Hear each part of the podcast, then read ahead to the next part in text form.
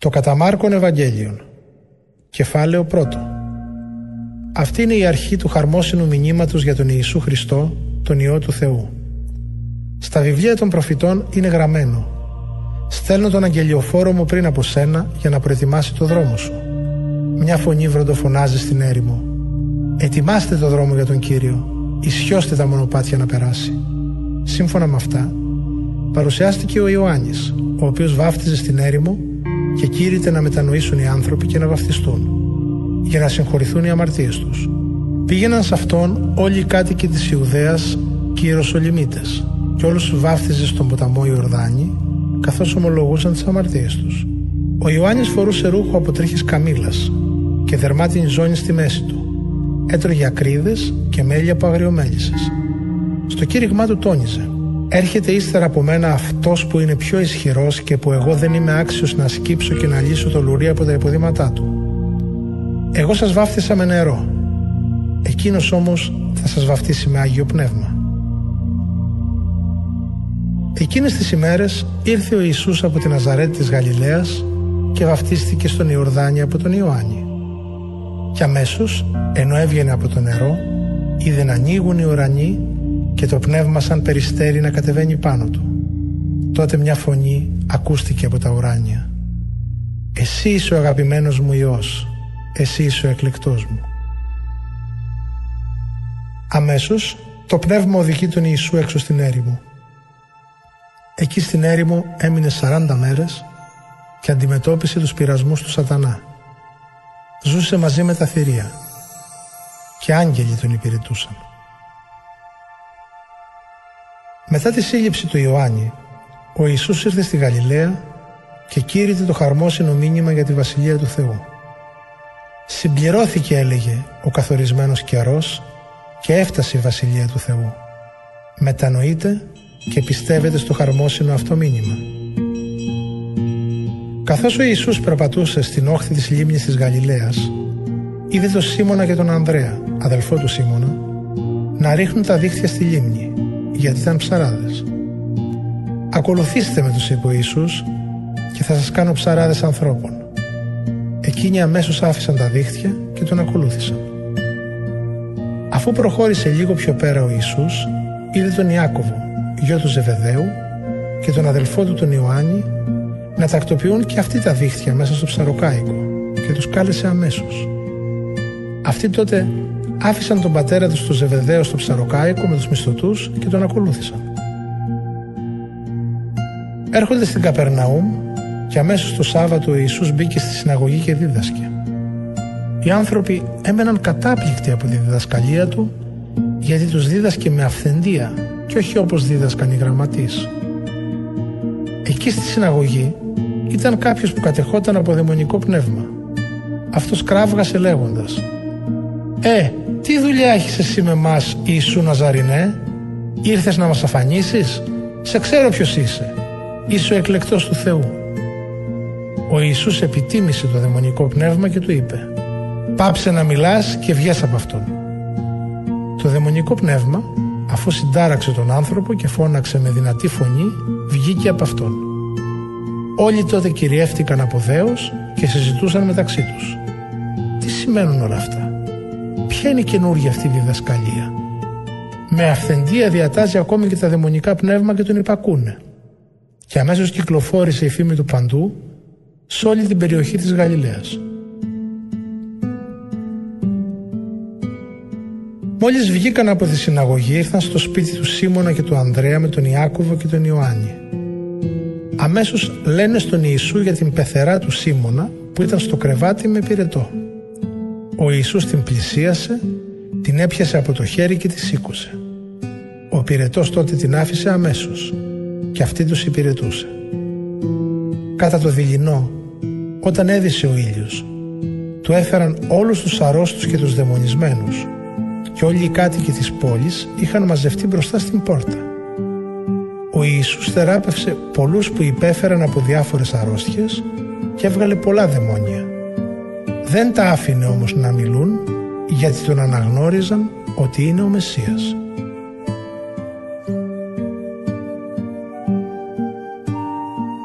Το πρωί, Πολύ πριν ακόμα φέξει, ο Ιησούς βγήκε έξω και πήγε σε ένα ερημικό μέρος και εκεί προσευχόταν. Τον αναζήτησαν όμως ο Σίμων και οι σύντροφοί του, τον βρήκαν και του λένε «Όλοι σε ζητούν». Εκείνος τους λέει «Πάμε στα γειτονικά χωριά για να κηρύξω και εκεί.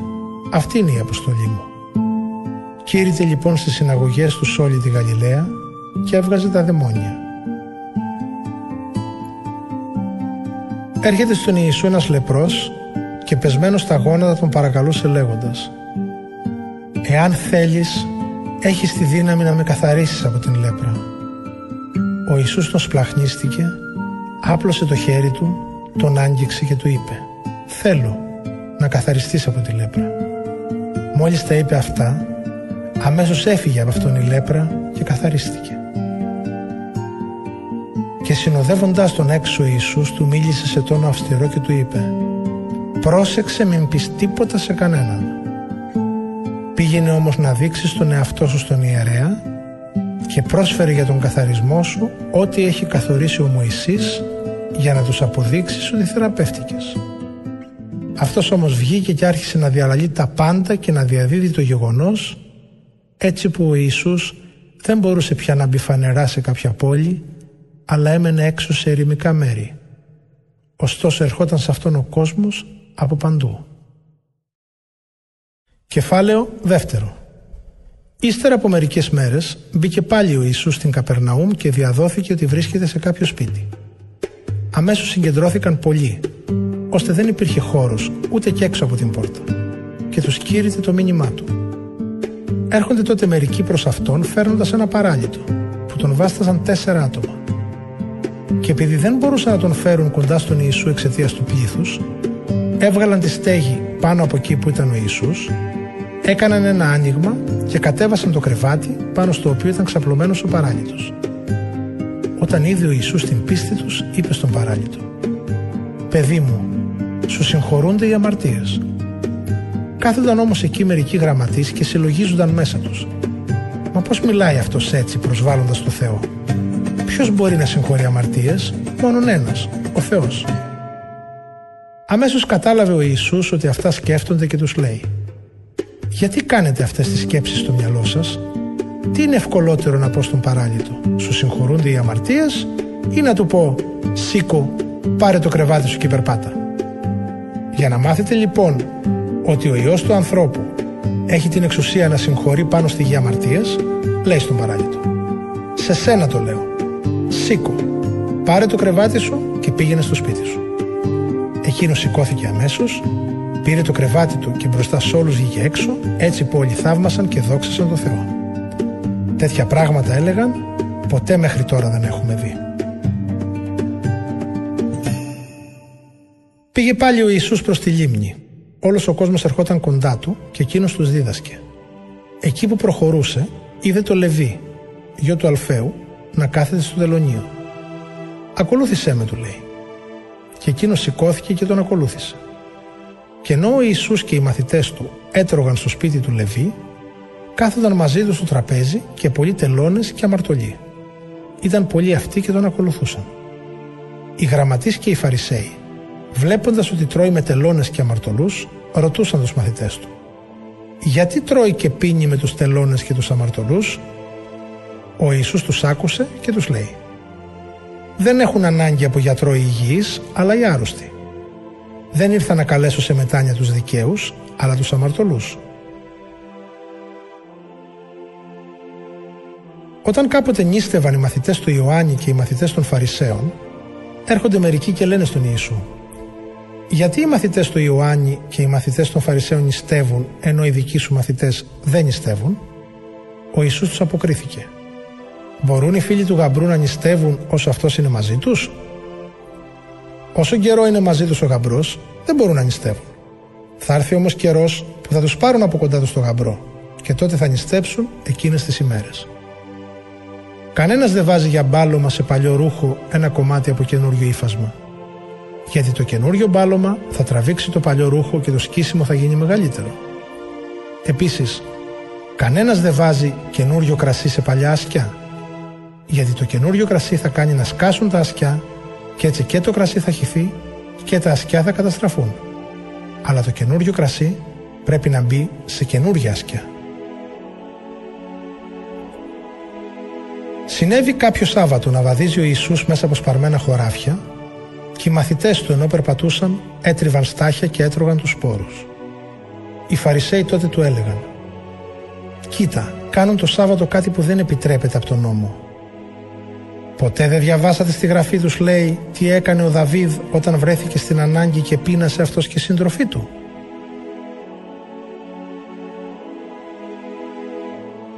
Μπήκε στο ναό του Θεού τον καιρό που ο αρχιερέας ήταν ο Αβιάθαρ και έφαγε τους άρτους της προθέσεως που δεν επιτρέπεται από τον νόμο να τρώνε παρά μόνον οι ιερείς και έδωσε μάλιστα και σε αυτούς που ήταν μαζί του. Και τους έλεγε ο Ιησούς «Το Σάββατο έγινε για τον άνθρωπο, όχι ο άνθρωπος για το Σάββατο. Συνεπώς ο Υιός του ανθρώπου εξουσιάζει και το Σάββατο».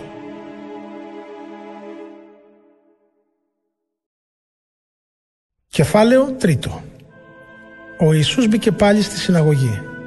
Εκεί ήταν ένας άνθρωπος με παράλυτο χέρι και όλοι πρόσεχαν να δουν αν θα τον θεραπεύσει την ημέρα του Σαββάτου για να τον κατηγορήσουν. Λέει τότε στον άνθρωπο με το παράλυτο χέρι «Σήκω και έλα εδώ στη μέση».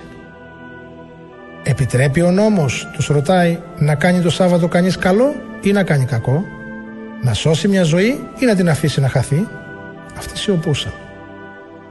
Και αφού έριξε σε όλους μια ματιά με οργή, λυπημένος πολύ για την πόρωση της καρδιάς τους, λέει στον άνθρωπο «Τέντωσε το χέρι σου». Εκείνος το τέντωσε και έγινε καλά το χέρι του σαν το άλλο. Βγήκαν έξω οι Φαρισαίοι και αμέσως συσκέφθηκαν με τους Ηρωδιανούς και πήραν απόφαση να τον εξοντώσουν.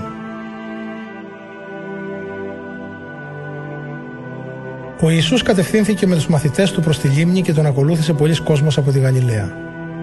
Επίσης πολλοί κόσμος από την Ιουδαία, από τα Ιεροσόλυμα, από την Ιδουμαία και από την περιοχή πέρα από τον Ιορδάνη και γύρω από την Τύρο και Σιδώνα, όταν άκουσαν όσα έκανε, ήρθαν σε αυτόν. Είπε μάλιστα στους μαθητές του να έχουν ένα πλοιάριο έτοιμο στη διάθεσή του για να μην τον συνθλίβει ο κόσμος. Γιατί είχε θεραπεύσει πολλούς, με αποτέλεσμα όσοι μαστίζονταν από αρρώστιες να πέφτουν πάνω του για να τον αγγίξουν. Οι άρρωστοι από δαιμονικά πνεύματα, όταν τον έβλεπαν, έπεφταν μπροστά του και κράβγαζαν. Εσύ ο ιός του Θεού. Εκείνος όμως επιτιμούσε αυστηρά τα πνεύματα να μην φανερώνουν ποιος είναι.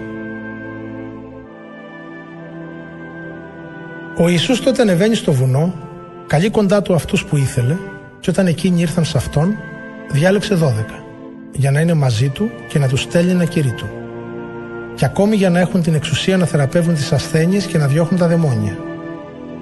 Στο Σίμωνα έδωσε το όνομα Πέτρος, στον Ιάκωβο, γιο του Ζεβεδαίου και στον Ιωάννη, αδερφό του Ιακώβου, έδωσε το όνομα Βοανεργές, που σημαίνει παιδιά βροντής οι άλλοι ήταν ο Ανδρέας, ο Φίλιππος, ο Βαρθολομαίος, ο Ματθαίος, ο Θωμάς, ο Ιάκωβος γιος του Αλφαίου, ο Θαδέος, ο Σίμων ο Κανανίτης και ο Ιούδας ο Ισκαριώτης, ο οποίος και τον πρόδωσε.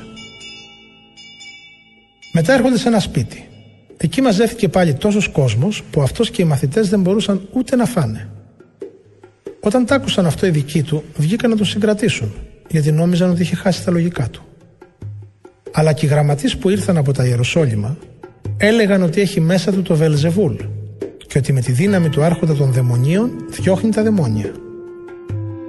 Τότε τους κάλεσε ο Ιησούς κοντά του και τους μιλούσε με παραβολικές εικόνες.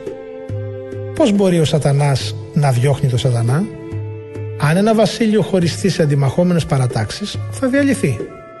Και αν σε μια οικογένεια πέσει διχασμός θα διαλυθεί και αυτή. Αν ο Σατανάς στραφεί εναντίον του εαυτού του και διχαστεί, δεν μπορεί να σταθεί. Τελείωσε η κυριαρχία του. Κανείς δεν μπορεί να μπει στο σπίτι ενός δυνατού ανθρώπου και να κλέψει τα πράγματά του, αν πρωτήτερα δεν δέσει το δυνατό άνθρωπο. Μόνο τότε θα ελεηλατήσει το σπίτι του. Σας βεβαιώνω πως ο Θεός θα συγχωρήσει όλες τις αμαρτίες των ανθρώπων και τις προσβολές που θα του κάνουν. Όποιος όμως προσβάλλει το Πνεύμα το Άγιο δεν θα συγχωρηθεί ποτέ. Είναι ένοχος αιώνιας καταδίκης. Τα είπε αυτά ο Ιησούς γιατί έλεγαν πως έχει σατανικό πνεύμα. Ήρθαν τότε η μητέρα και τα αδέλφια του Ιησού και περιμένοντας έξω από το σπίτι έστειλαν να τον φωνάξουν. Γύρω του καθόταν πλήθος και του λένε «Η μητέρα σου και τα αδέλφια σου είναι έξω και σε ζητούν». Εκείνος απαντώντας τους λέει «Ποια είναι η μητέρα μου και ποιοι είναι οι αδελφοί μου» και αφού έριξε μια ματιά ολόγυρα σε αυτούς που κάθονταν γύρω του λέει «Να η μητέρα μου και τα αδέλφια μου» γιατί όποιος εφαρμόζει το θέλημα του Θεού αυτός είναι αδελφός μου και αδελφή και μητέρα μου.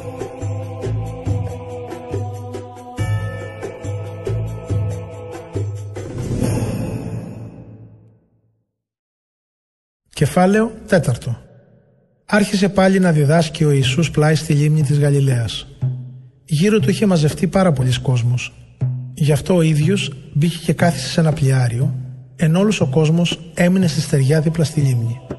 Τους δίδασκε πολλά με παραβολές και τους έλεγε Προσέξτε, βγήκε ο σποριά να σπείρει και καθώς έσπερνε, μερικοί σπόροι έπεσαν στο δρόμο και ήρθαν τα πουλιά και τους έφαγαν. Άλλοι έπεσαν σε πετρόδες έδαφος που δεν είχε πολύ χώμα και αμέσως φύτρωσαν, γιατί το χώμα ήταν λιγοστό. Μόλις όμως ανέτειλε ο ήλιος κάηκαν και επειδή δεν είχαν ρίζες ξεράθηκαν. Άλλοι σπόροι έπεσαν στα γκάθια και όταν τα γκάθια μεγάλωσαν τους έπνιξαν και δεν καρποφόρησαν. Τέλος άλλοι έπεσαν στο γόνιμο έδαφος. Όπου βλάστησαν, αυξήθηκαν και έδωσαν καρπό. 30 και 60 και 100 φορές περισσότερο. Όποιος έχει αυτιά για να ακούει, ας τα ακούει αυτά, τους έλεγε.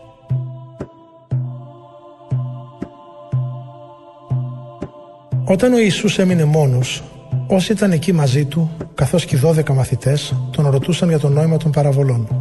Εκείνος τους έλεγε «Σε εσάς έχει δοθεί να γνωρίσετε τα μυστήρια της Βασιλείας του Θεού. Σ' όσους όμως βρίσκονται έξω, όλα παρουσιάζονται με παραβολές, ώστε όσο και αν κοιτάζουν να μην βλέπουν, όσο και αν ακούν να μην καταλαβαίνουν, μήπως μετανοήσουν και τους συγχωρήσει ο Θεός τις αμαρτίες. Τους λέει ο Ιησούς «Αν αυτή την παραβολή δεν καταλαβαίνετε, πώς τότε θα καταλάβετε όλες τις άλλες παραβολές» Ο Σποριάς σπέρνει το Λόγο του Θεού. Με τους σπόρους που έπεσαν στο δρόμο εννοούνται εκείνοι στους οποίους παίρνεται ο Λόγος και μόλις τον ακούσουν αμέσως έρχεται ο σατανάς και παίρνει το Λόγο που έχει σπαρθεί στις καρδιές τους. Με άλλους πάλι συμβαίνει ό,τι με τους σπόρους που σπέρνονται σε πετρώδες έδαφος. Αυτοί όταν ακούσουν το λόγο, αμέσως τον δέχονται με χαρά. Δεν ριζώνει όμως μέσα τους, αλλά είναι προσωρινός. Έπειτα, όταν αρχίσουν κατατρεγμοί ή διωγμοί εξαιτίας του Ευαγγελίου, αμέσως το απαρνούνται. Με τους σπόρους που σπέρνονται στα γκάθια, εννοούνται αυτοί που ακούν το λόγο, οι μέρημνες όμως για τα εγκόσμια, η απάτη του πλούτου και οι λοιπές επιθυμίες, μπαίνουν μέσα τους και καταπνίγουν το λόγο και έτσι δεν καρποφορεί. Άλλοι, τέλος, μοιάζουν με το σπόρο που σπάρθηκε στο γόνιμο έδαφος. Αυτοί ακούν το Ευαγγέλιο, το δέχονται και φέρνουν καρπό. Άλλοι 30, άλλοι 60 και άλλοι 100 φορές περισσότερο.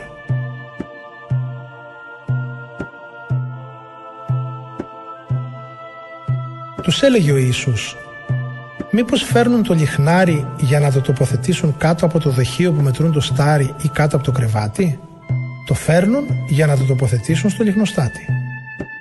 Έτσι δεν υπάρχει τίποτε κρυφό που δεν θα γίνει φανερό, ούτε μυστικό που δεν θα φανερωθεί.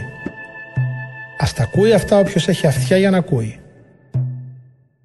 Τους έλεγε ακόμη «Προσέχετε αυτό που ακούτε.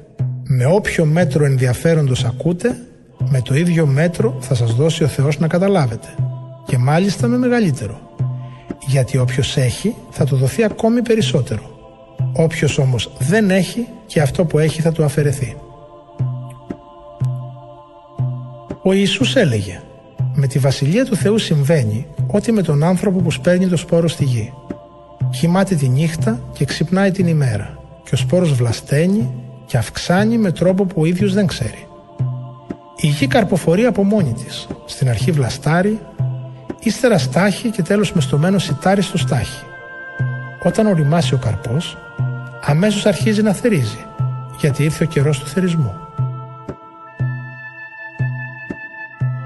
Έλεγε ακόμη ο Ιησούς «Με τι να παρομοιάσουμε τη Βασιλεία του Θεού ή με ποια παραβολή να την παραστήσουμε» Μοιάζει με σπόρο συναπιού που όταν τον σπείρουνε στη γη είναι ο μικρότερος από όλους τους σπόρους που σπέρνονται. Μετά τη σπορά όμως βλασταίνει και γίνεται μεγαλύτερος από όλα τα λαχανικά. Κάνει τόσο μεγάλα κλαδιά ώστε τα πουλιά να μπορούν να φωλιάζουν στη σκιά του. Έτσι, με πολλές παρόμοιες παραβολές τους κήρυτε το μήνυμά του, σύμφωνα με τη δυνατότητα που είχαν να καταλαβαίνουν. Χωρίς παραβολές, δεν τους κήρυτε το λόγο. Όλα όμως τα εξηγούσε ιδιαιτέρως στους μαθητές του. Το βράδυ εκείνης της ημέρας, λέει ο Ιησούς στους μαθητές του, ας περάσουμε στην απέναντι όχθη. Και αφού αφήσαν τον κόσμο, πήραν τον Ιησού όπως ήταν στο πλοιάριο και έφυγαν. Τον συνόδευαν και άλλα πλοιάρια. Τότε έγινε μεγάλη ανεμοθύελα και τα κύματα χτυπούσαν πάνω στο πλοιάριο, με αποτέλεσμα αυτό να αρχίσει να βυθίζεται. Ο Ιησούς ήταν στην πρίμνη και κοιμόταν πάνω σε ένα μαξιλάρι. Τον ξυπνούν και του λένε «Διδάσκαλε, δεν σε νοιάζει που χανόμαστε» Εκείνος σηκώθηκε, επιτίμησε τον άνεμο και είπε στη θάλασσα «Σώπα, θυμόσου». Σταμάτησε τότε ο άνεμος και έγινε απόλυτη γαλήνη. Και στους μαθητές είπε «Γιατί είστε τόσο δειλοί, γιατί δεν έχετε πίστη» Τότε τους κατέλαβε μεγάλο δέος και έλεγαν μεταξύ τους Ποιος τάχα είναι αυτός που και ο άνεμος και η θάλασσα τον υπακούν;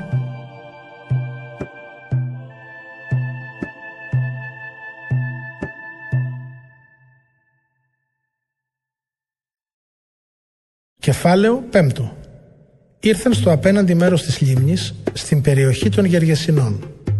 Εκεί, μόλις ο Ιησούς βγήκε από το πλοιάριο, τον συνάντησε αμέσως ένας άνθρωπος που ερχόταν από τα μνήματα. Ήταν δαιμονισμένος και κατοικούσε στα μνήματα. Δεν μπορούσε κανείς να τον δέσει ούτε με αλυσίδες. Πολλές φορές του είχαν βάλει σιδερένια δεσμά στα πόδια και τον είχαν δέσει με αλυσίδες, αυτός όμως είχε σπάσει τις αλυσίδες και είχε συντρίψει τα δεσμά. Κανείς δεν μπορούσε να τον δαμάσει. Νύχτα μέρα συνεχώς έμενε στα μνήματα και στα βουνά. Έβγαζε κραυγές και κατακοβόταν με πέτρες. Όταν είδε τον Ιησού από μακριά, έτρεξε και τον προσκύνησε.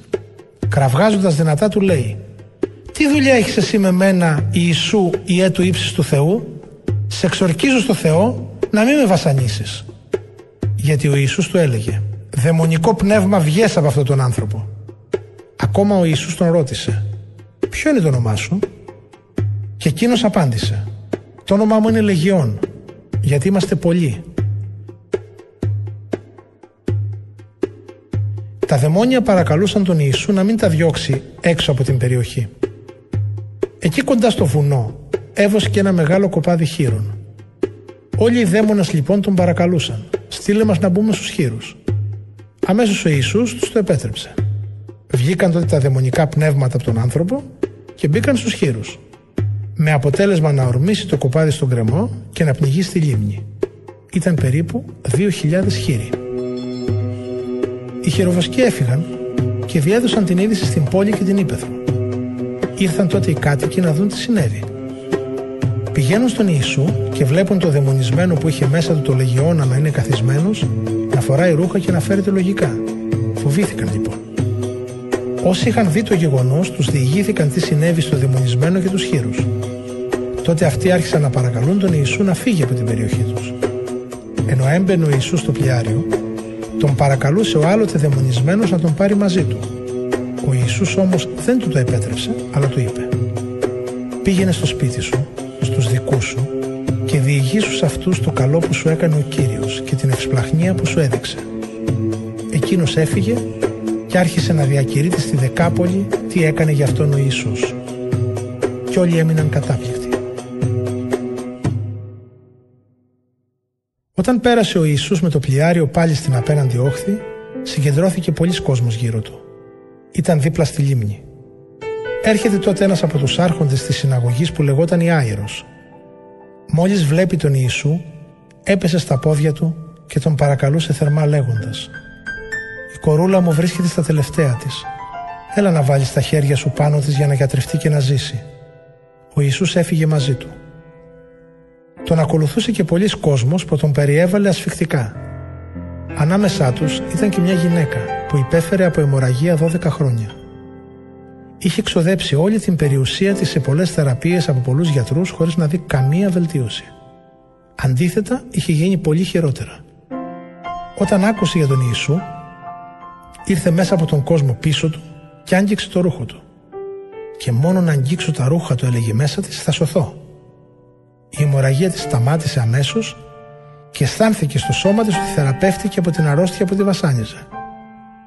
Ταυτόχρονα ο Ιησούς ένιωσε τη δύναμη που βγήκε από αυτόν, στράφηκε στο πλήθος και είπε «Ποιος άγγιξε τα ρούχα μου» Οι μαθητές του έλεγαν «Δεν βλέπεις τον κόσμο που σε περιβάλλει ασφιχτικά, τι ρωτάς ποιος σε άγγιξε» Εκείνος όμως έστρεφε το βλέμμα του τριγύρω για να δει εκείνη που τον είχε αγγίξει.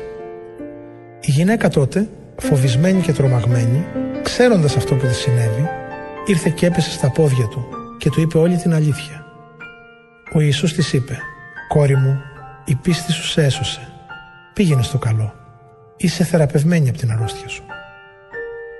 Ενώ ακόμα ο Ιησούς μίλαγε, έρχονται άνθρωποι του άρχοντα της συναγωγής και του λένε «Η κόρη σου πέθανε.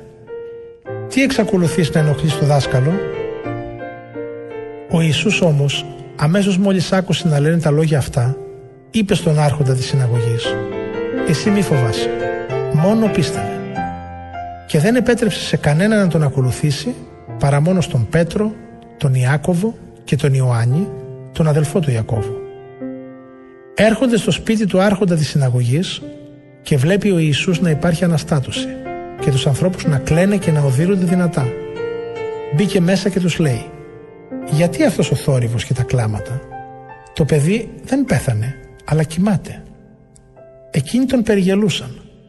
Αυτός όμως, αφού τους έβγαλε όλους έξω, παίρνει τον πατέρα και τη μητέρα του παιδιού και τους μαθητές του και μπαίνει εκεί που ήταν το παιδί ξαπλωμένο. Πιάνει το κορίτσι από το χέρι και του λέει «Τα λιθά κούμι» που σημαίνει «κορίτσι, σε διατάζω να σηκωθείς. Το κορίτσι σηκώθηκε αμέσως και περπατούσε. Ήταν 12 ετών. Όλοι τότε κυριεύτηκαν από μεγάλη κατάπληξη. Ο Ιησούς όμως τους έδωσε αυστηρή παραγγελία να μην το μάθει κανείς αυτό και είπε να δώσουν στο κορίτσι να φάει.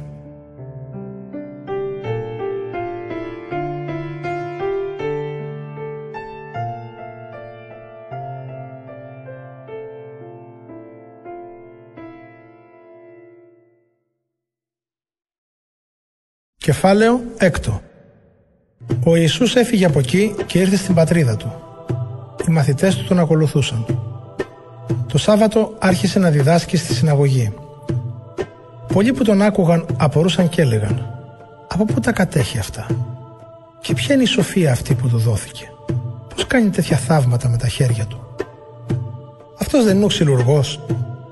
Ο γιος της Μαρίας και αδελφός του Ιακώβου, του Ιωσή, του Ιούδα και του Σίμωνος και αδελφές του δεν μένουν εδώ στον τόπο μας. Αυτό λοιπόν τους δημιουργούσε εμπόδιο να τον πιστέψουν. Και ο Ιησούς τους έλεγε «Δεν υπάρχει προφήτης που να μην τον περιφρορούν οι συμπατριώτες του, οι συγγενείς του και η οικογένειά του». Έτσι δεν μπόρεσε να κάνει εκεί κανένα θαύμα, παρά μόνο ακούμπησε τα χέρια τους σε λίγους αρρώστους και τους θεράπευσε. Και έμενε κατάπληκτος από την απιστία τους. Ο Ιησούς περιόδευε στα γύρω χωριά και δίδασκε Κάλεσε τους 12 μαθητές του και άρχισε να τους στέλνει δύο-δύο, δίδοντάς τους εξουσία να διώχνουν τα δαιμονικά πνεύματα. Τους παράγγειλε να μην παίρνουν τίποτε μαζί τους για το δρόμο. Ούτε σακίδιο, ούτε φαγητό, ούτε χρήματα στο ζωνάρι τους, παρά μόνο ένα ραβδί. Να βάλουν σανδάλια στα πόδια τους και να μην πάρουν μαζί τους διπλά ρούχα. Τους έλεγε ακόμη «Σε όποιο σπίτι φιλοξενηθείτε, εκεί να μένετε ώσπου να φύγετε από εκείνο το μέρος. Και όσοι δεν σας δεχτούν και δεν ακούσουν το μήνυμά σας, όταν φεύγετε, τεινάξτε τη σκόνη κάτω από τα πόδια σας, για να υπάρχει μια μαρτυρία εναντίον τους. Σας βεβαιώνω πως την ημέρα της κρίσεως ο Θεός θα δείξει μεγαλύτερη επίοικια για τα Σόδομα και τα Γόμορα παρά για την πόλη εκείνη. Οι μαθητές έφυγαν και κήρυταν στους ανθρώπους να μετανοήσουν και θεράπευαν πολλούς δαιμονισμένους. Άλυφαν με λάδι πολλούς αρρώστους και τους γιάτρευαν. Βασιλιάς Ηρώδης άκουσε για τον Ιησού γιατί το όνομά του είχε γίνει γνωστό. Μερικοί έλεγαν Αναστήθηκε από τους νεκρούς ο Ιωάννης ο Βαπτιστής, γι' αυτό μπορεί και κάνει τέτοια θαύματα. Άλλοι έλεγαν είναι ο Ηλίας. Άλλοι έλεγαν είναι προφήτης, σαν ένας από τους μεγάλους προφήτες. Όταν τ' άκουσε αυτά ο Ηρώδης είπε «Αυτός είναι ο Ιωάννης που εγώ τον αποκεφάλισα. Αναστήθηκε από τους νεκρούς». Πραγματικά, ο ίδιος ο Ηρώδης είχε στείλει να συλλάβουν τον Ιωάννη και τον είχε βάλει στη φυλακή. Αυτό το έκανε εξαιτίας της Ηρωδιάδας που την είχε παντρευτεί, παρόλο που ήταν η γυναίκα του Φίλιππου του αδελφού του. Ο Ιωάννης δηλαδή έλεγε στον Ηρώδη: Δεν σου επιτρέπεται να έχεις τη γυναίκα του αδελφού σου. Η Ηρωδιάδα λοιπόν μισούσε τον Ιωάννη και ήθελε να τον σκοτώσει, αλλά δεν μπορούσε, γιατί ο Ηρώδης τον φοβόταν. Ήξερε πως ο Ιωάννης ήταν δίκαιος και άγιος άνθρωπος και γι' αυτό έκανε πολλά από αυτά που έλεγε και τον άκουγε ευχαρίστως. Τελικά η Ηρωδιάδα βρήκε την ευκαιρία όταν ο Ηρώδης για τα γενέθλιά του κάλεσε σε δείπνο τους πολιτικούς και στρατιωτικούς άρχοντες και τους επισήμους της Γαλιλαίας. Τότε μπήκε στην αίθουσα η θυγατέρα της Ηρωδιάδας και χόρεψε. Τόσο άρεσε στον Ηρώδη και στους καλεσμένους που ο βασιλιάς είπε στο κορίτσι «Ζήτησέ μου ό,τι θέλεις και θα σου το δώσω». Της έκανε μάλιστα και όρκο «Οτιδήποτε μου ζητήσει θα σου το δώσω μέχρι και το μισό μου βασίλειο». Αυτή πήγε και ρώτησε τη μητέρα της: Τι να ζητήσω, και εκείνη της απάντησε: Το κεφάλι του Ιωάννη του Βαπτιστή. Ήρθε αμέσως βιαστικά στο Βασιλιά και του είπε: Θέλω τώρα αμέσως να μου δώσει το κεφάλι του Ιωάννη του Βαπτιστή μέσα σε ένα πιάτο. Ο Βασιλιάς στεναχωρήθηκε. Εξαιτίας όμως του όρκου που είχε δώσει μπροστά στους καλεσμένους, δεν θέλησε να της το αρνηθεί. Έστειλε τότε αμέσως ένα στρατιώτη της φρουράς με τη διαταγή να φέρει το κεφάλι του Ιωάννη. Εκείνος πήγε και τον αποκεφάλισε στη φυλακή. Έφερε το κεφάλι του σε ένα πιάτο και το έδωσε στο κορίτσι. Και το κορίτσι το πήγε στη μάνα της. Όταν το έμαθαν οι μαθητές του Ιωάννη, ήρθαν και πήραν το σώμα του και το έβαλαν σε μνήμα. Οι Απόστολοι επέστρεψαν στον Ιησού και του διηγήθηκαν όλα όσα έκαναν και όσα δίδαξαν. Ο Ιησούς τους λέει Ελάτε σε μια ερημική τοποθεσία μόνοι σας για να αναπαυτείτε λίγο. Και αυτό γιατί ήταν πολλοί αυτοί που πηγαίνουν έρχονταν και ο Ιησούς και οι μαθητές δεν είχαν χρόνο ούτε για φαγητό. Έτσι έφυγαν με το πλοιάριο μακριά από τον κόσμο σε ένα ερημικό μέρος. Πολλοί όμως τους είδαν να φεύγουν και τους αναγνώρισαν. Έτσι έτρεξαν από όλα τα μέρη με τα πόδια προς τα εκεί και έφτασαν πριν από αυτούς και μαζεύτηκαν γύρω από τον Ιησού.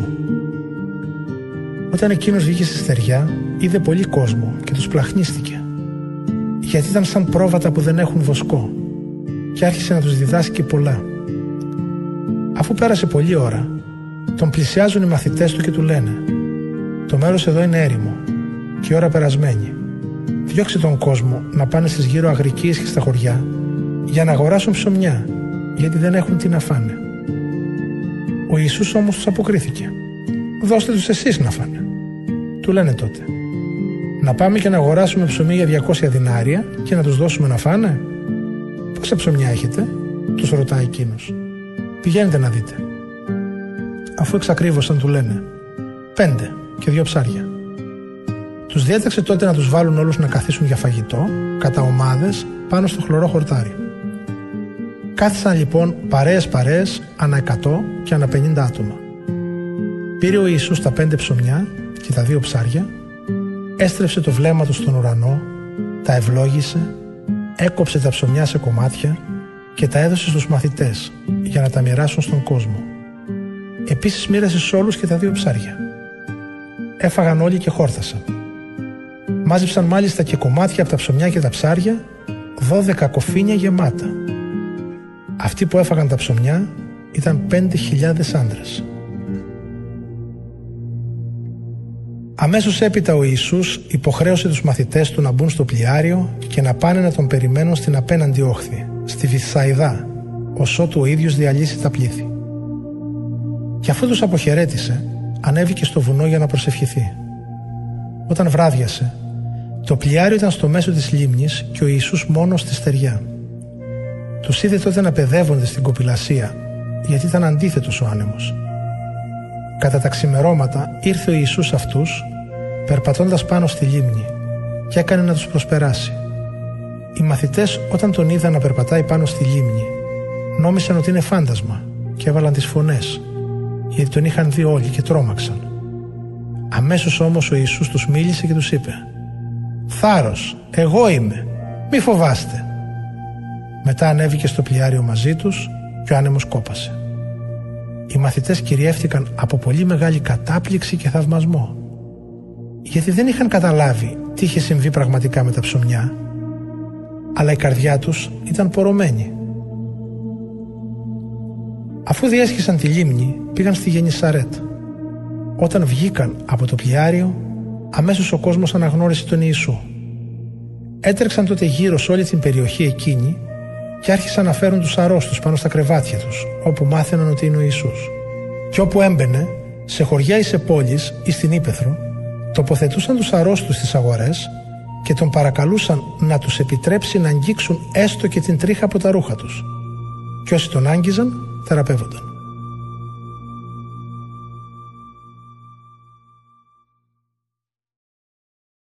Κεφάλαιο 7 Οι Φαρισαίοι και μερικοί γραμματείς που είχαν έρθει από τα Ιεροσόλυμα μαζεύτηκαν γύρω από τον Ιησού.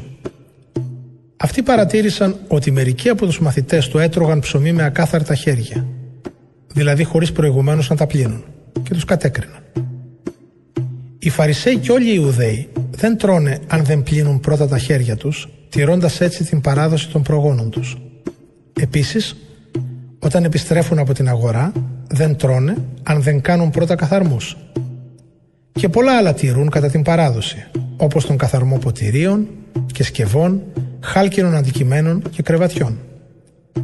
Ρωτούν λοιπόν οι Φαρισαίοι και οι γραμματείς τον Ιησού γιατί δεν ζουν οι μαθητές σου σύμφωνα με την παράδοση των προγόνων μας αλλά τρώνε με ακάθαρτα χέρια; Εκείνος τους απάντησε Πολύ σωστά προφήτεψε για σας τους υποκριτές ο Ισαΐας που γράφει Αυτός ο λαός με τιμάει με τα χείλη η καρδιά του όμως βρίσκεται πολύ μακριά μου δεν ωφελεί που με λατρεύουν αφού διδάσκουν εντολές που επινόησαν οι άνθρωποι.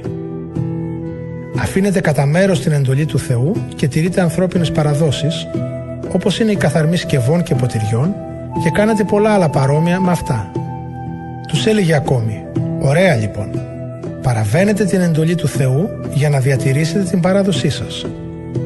Ο Μωυσής είπε «Τίμα τον πατέρα σου και τη μητέρα σου και όποιος κακολογεί τον πατέρα του ή τη μητέρα του να τιμωρείται με θάνατο. Εσείς όμως λέτε αν κάποιος πει στον πατέρα του ή στη μητέρα του κορβάν που σημαίνει ότι αυτό που μπορείς να ωφεληθείς από μένα το έχω δωρήσει στο Θεό απαλλάσσεται από την υποχρέωση να κάνει κάτι για τον πατέρα του ή τη μητέρα του. Έτσι ακυρώνεται το Λόγο του Θεού με τις διατάξεις που παραλάβατε και τις μεταβιβάζετε και κάνετε και πολλά άλλα παρόμοια. Φώναξε πάλι ο Ιησούς τον κόσμο κοντά του και τους είπε «Ακούστε με όλοι και καταλάβετε το. Τίποτε από αυτά που απ' έξω μπαίνουν μέσα στον άνθρωπο δεν μπορεί να τον κάνει ακάθαρτο. Αυτά όμως που βγαίνουν μέσα από τον άνθρωπο, αυτά τον κάνουν ακάθαρτο. Όποιος έχει αυτιά για να ακούει, ας τα ακούσει. Όταν απομακρύνθηκε ο Ιησούς από τα πλήθη και μπήκε σε ένα σπίτι, τον ρωτούσαν οι μαθητές του τι εννοούσε με αυτό που είπε; Τους απάντησε και εσείς ακόμη δυσκολεύεστε τόσο να καταλάβετε. Ακόμη δεν καταλαβαίνετε πως κάθε τι που απ' έξω μπαίνει μέσα στον άνθρωπο δεν μπορεί να τον κάνει ακάθαρτο. Δεν μπαίνει στην καρδιά του, αλλά στην κοιλιά του και αποβάλλεται στο αποχωρητήριο, αφήνοντας στον οργανισμό όλες τις άλλες τροφές καθαρές. Ό,τι βγαίνει μέσα από τον άνθρωπο, τους έλεγε ακόμη, εκείνο τον κάνει ακάθαρτο.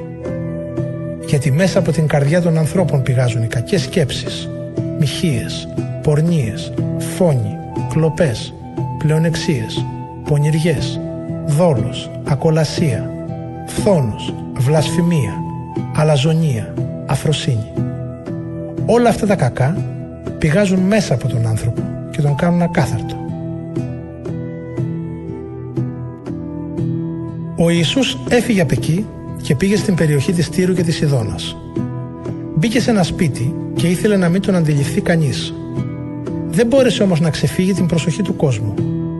Μόλις πληροφορήθηκε για αυτόν κάποια γυναίκα που το κορίτσι της κατεχόταν από δαιμονικό πνεύμα, ήρθε και έπεσε στα πόδια του. Η γυναίκα αυτή ήταν η δολολάτρησα και καταγόταν από τη φινίκη της Συρίας. Παρακαλούσε λοιπόν τον Ιησού να θεραπεύσει το κορίτσι της από το δαιμόνιο. Εκείνος όμως της είπε «Άσε πρώτα να χορτάσουν τα παιδιά, γιατί δεν είναι σωστό να πάρει κανείς το ψωμί των παιδιών και να το πετάξει στα σκυλιά». «Ναι κύριε», του αποκρίθηκε η γυναίκα αλλά και τα σκυλιά τρώνε από τα ψίχουλα των παιδιών που πέφτουν από το τραπέζι. Της είπε το του Ιησούς «Γι' αυτό το λόγο που είπες πήγαινε. Το κορίτσι σου έχει κιόλας θεραπευτεί από το δαιμόνιο». Η γυναίκα επέστρεψε στο σπίτι της και βρήκε το παιδί ξαπλωμένο στο κρεβάτι και θεραπευμένο. Πάλι έφυγε ο Ιησούς από την περιοχή της Τύρου και της Ιδώνας και ήρθε στη λίμνη της Γαλιλαίας περνώντας μέσα από την περιοχή της Δεκάπολης. Εκεί του έφεραν έναν κοφάλαλο και τον παρακαλούσαν να βάλει το χέρι του πάνω του. Ο Ιησούς τον πήρε ξεχωριστά, μακριά από το πλήθος, έβαλε τα δάχτυλά του στα αυτιά του και με το σάλιο του άγγιξε τη γλώσσα του. Έστρεψε το βλέμμα του στον ουρανό, στέναξε και του λέει «Εφαθά» που σημαίνει «άνοιξε». Αμέσως άνοιξαν τα αυτιά του, λύθηκε η δεμένη γλώσσα του και μιλούσε κανονικά. Ο Ιησούς του ζήτησε να μην το πούν σε κανέναν. Όσο όμως και αν τους το ζητούσε, εκείνοι πολύ περισσότερο το διαλαλούσαν. Υπερβολικά εντυπωσιασμένοι έλεγαν «Τι ωραία που τα τακτοποιεί όλα, ακόμη και τους κοφούς κάνει να ακούν και τους βουβούς να μιλούν».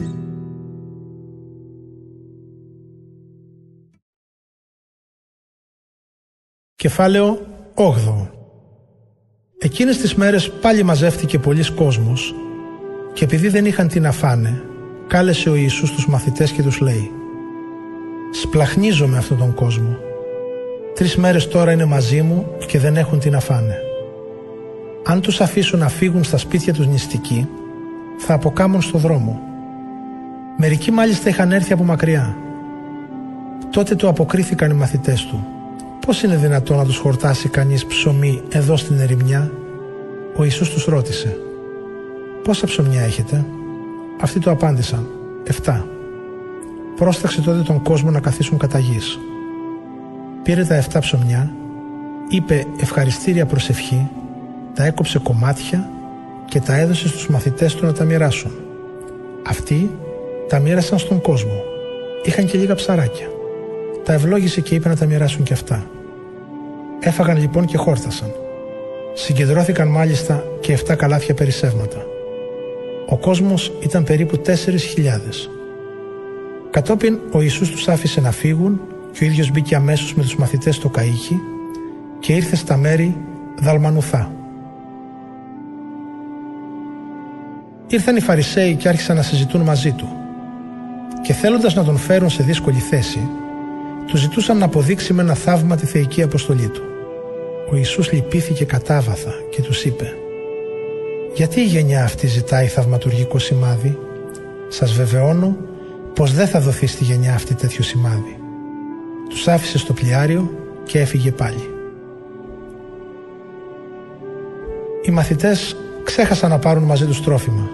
Εκτός από ένα ψωμί, δεν είχαν τίποτε άλλο μαζί τους στο πλοιάριο. Ο Ιησούς τους πρότρεπε λέγοντας να προφυλάγεστε και να προσέχετε από το προζήμι των Φαρισαίων και από το προζήμι του Ηρώδη. Εκείνοι σκέφτονταν και έλεγαν μεταξύ τους πως αυτό το λέει γιατί δεν έχουν ψωμιά. Ο Ιησούς κατάλαβε και τους λέει «Γιατί σκέφτεστε ότι δεν έχετε ψωμιά, ακόμα δεν καταλαβαίνετε και δεν μπαίνετε στο νόημα, τόσο πορωμένη είναι η καρδιά σας. Παρόλο που έχετε μάτια, δεν βλέπετε και παρόλο που έχετε αυτιά, δεν ακούτε, τίποτα δεν θυμάστε». Όταν μοίρασα τα πέντε ψωμιά στους πέντε χιλιάδες ανθρώπους, πόσα κοφίνια γεμάτα περισσέματα μαζέψατε, δώδεκα του λένε. Όταν μοίρασα τα εφτά ψωμιά στους τέσσερις χιλιάδες, πόσα καλάθια γεμάτα περισσέματα μαζέψατε, εφτά του απαντούν.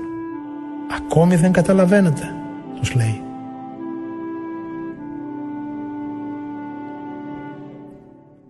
Όταν ήρθε ο Ιησούς στη Βυθσαϊδά, του φέρουν ένα τυφλό και τον παρακαλούσαν τον αγγίξει. Έπιασε ο Ιησούς τον τυφλό από το χέρι και τον έφερε έξω από το χωριό. Έβαλε σάλιο στα μάτια του, ακούμπησε τα χέρια πάνω του και τον ρώτησε αν βλέπει τίποτα. Εκείνος, αρχίζοντας να ξαναβρίσκει το φως του είπε «Βλέπω τους ανθρώπους, τους βλέπω όμως σαν θρέντρα που περπατούν».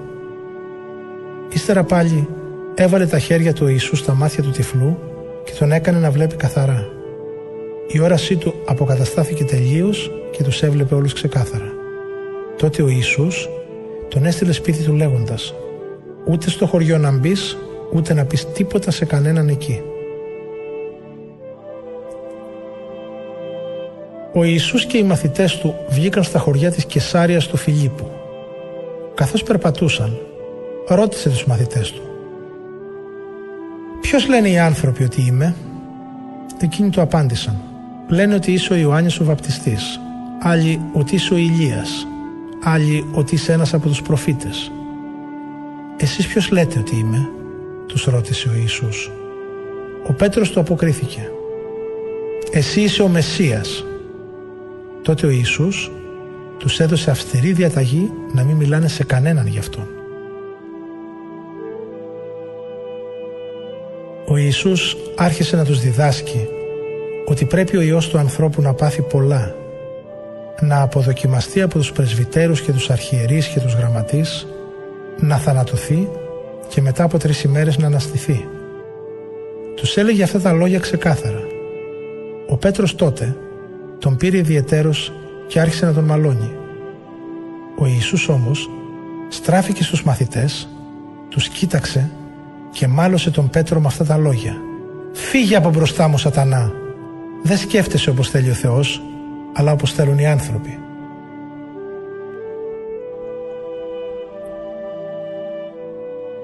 Ο Ιησούς κάλεσε τότε τον κόσμο μαζί με τους μαθητές και τους είπε «Όποιος θέλει να με ακολουθήσει, ας απαρνηθεί τον εαυτό του, ας σηκώσει το σταυρό του και ας με ακολουθεί. Γιατί όποιος θέλει να σώσει τη ζωή του θα τη χάσει. Όποιος όμως χάσει τη ζωή του εξαιτίας μου και εξαιτίας του Ευαγγελίου, αυτός θα τη σώσει. Τι θα ωφεληθεί ο άνθρωπος αν κερδίσει ολόκληρο τον κόσμο αλλά χάσει τη ζωή του; Τι μπορεί να δώσει ο άνθρωπος αντάλλαγμα για τη ζωή του; Όποιος ζώντας μέσα σε αυτή τη γενιά την άπιστη και αμαρτωλή ντραπεί για μένα και για τη διδασκαλία μου, θα ντραπεί για αυτόν και ο Υιός του ανθρώπου, όταν έρθει με όλη τη λαμπρότητα του Πατέρα του, μαζί με τους Αγίους Αγγέλους.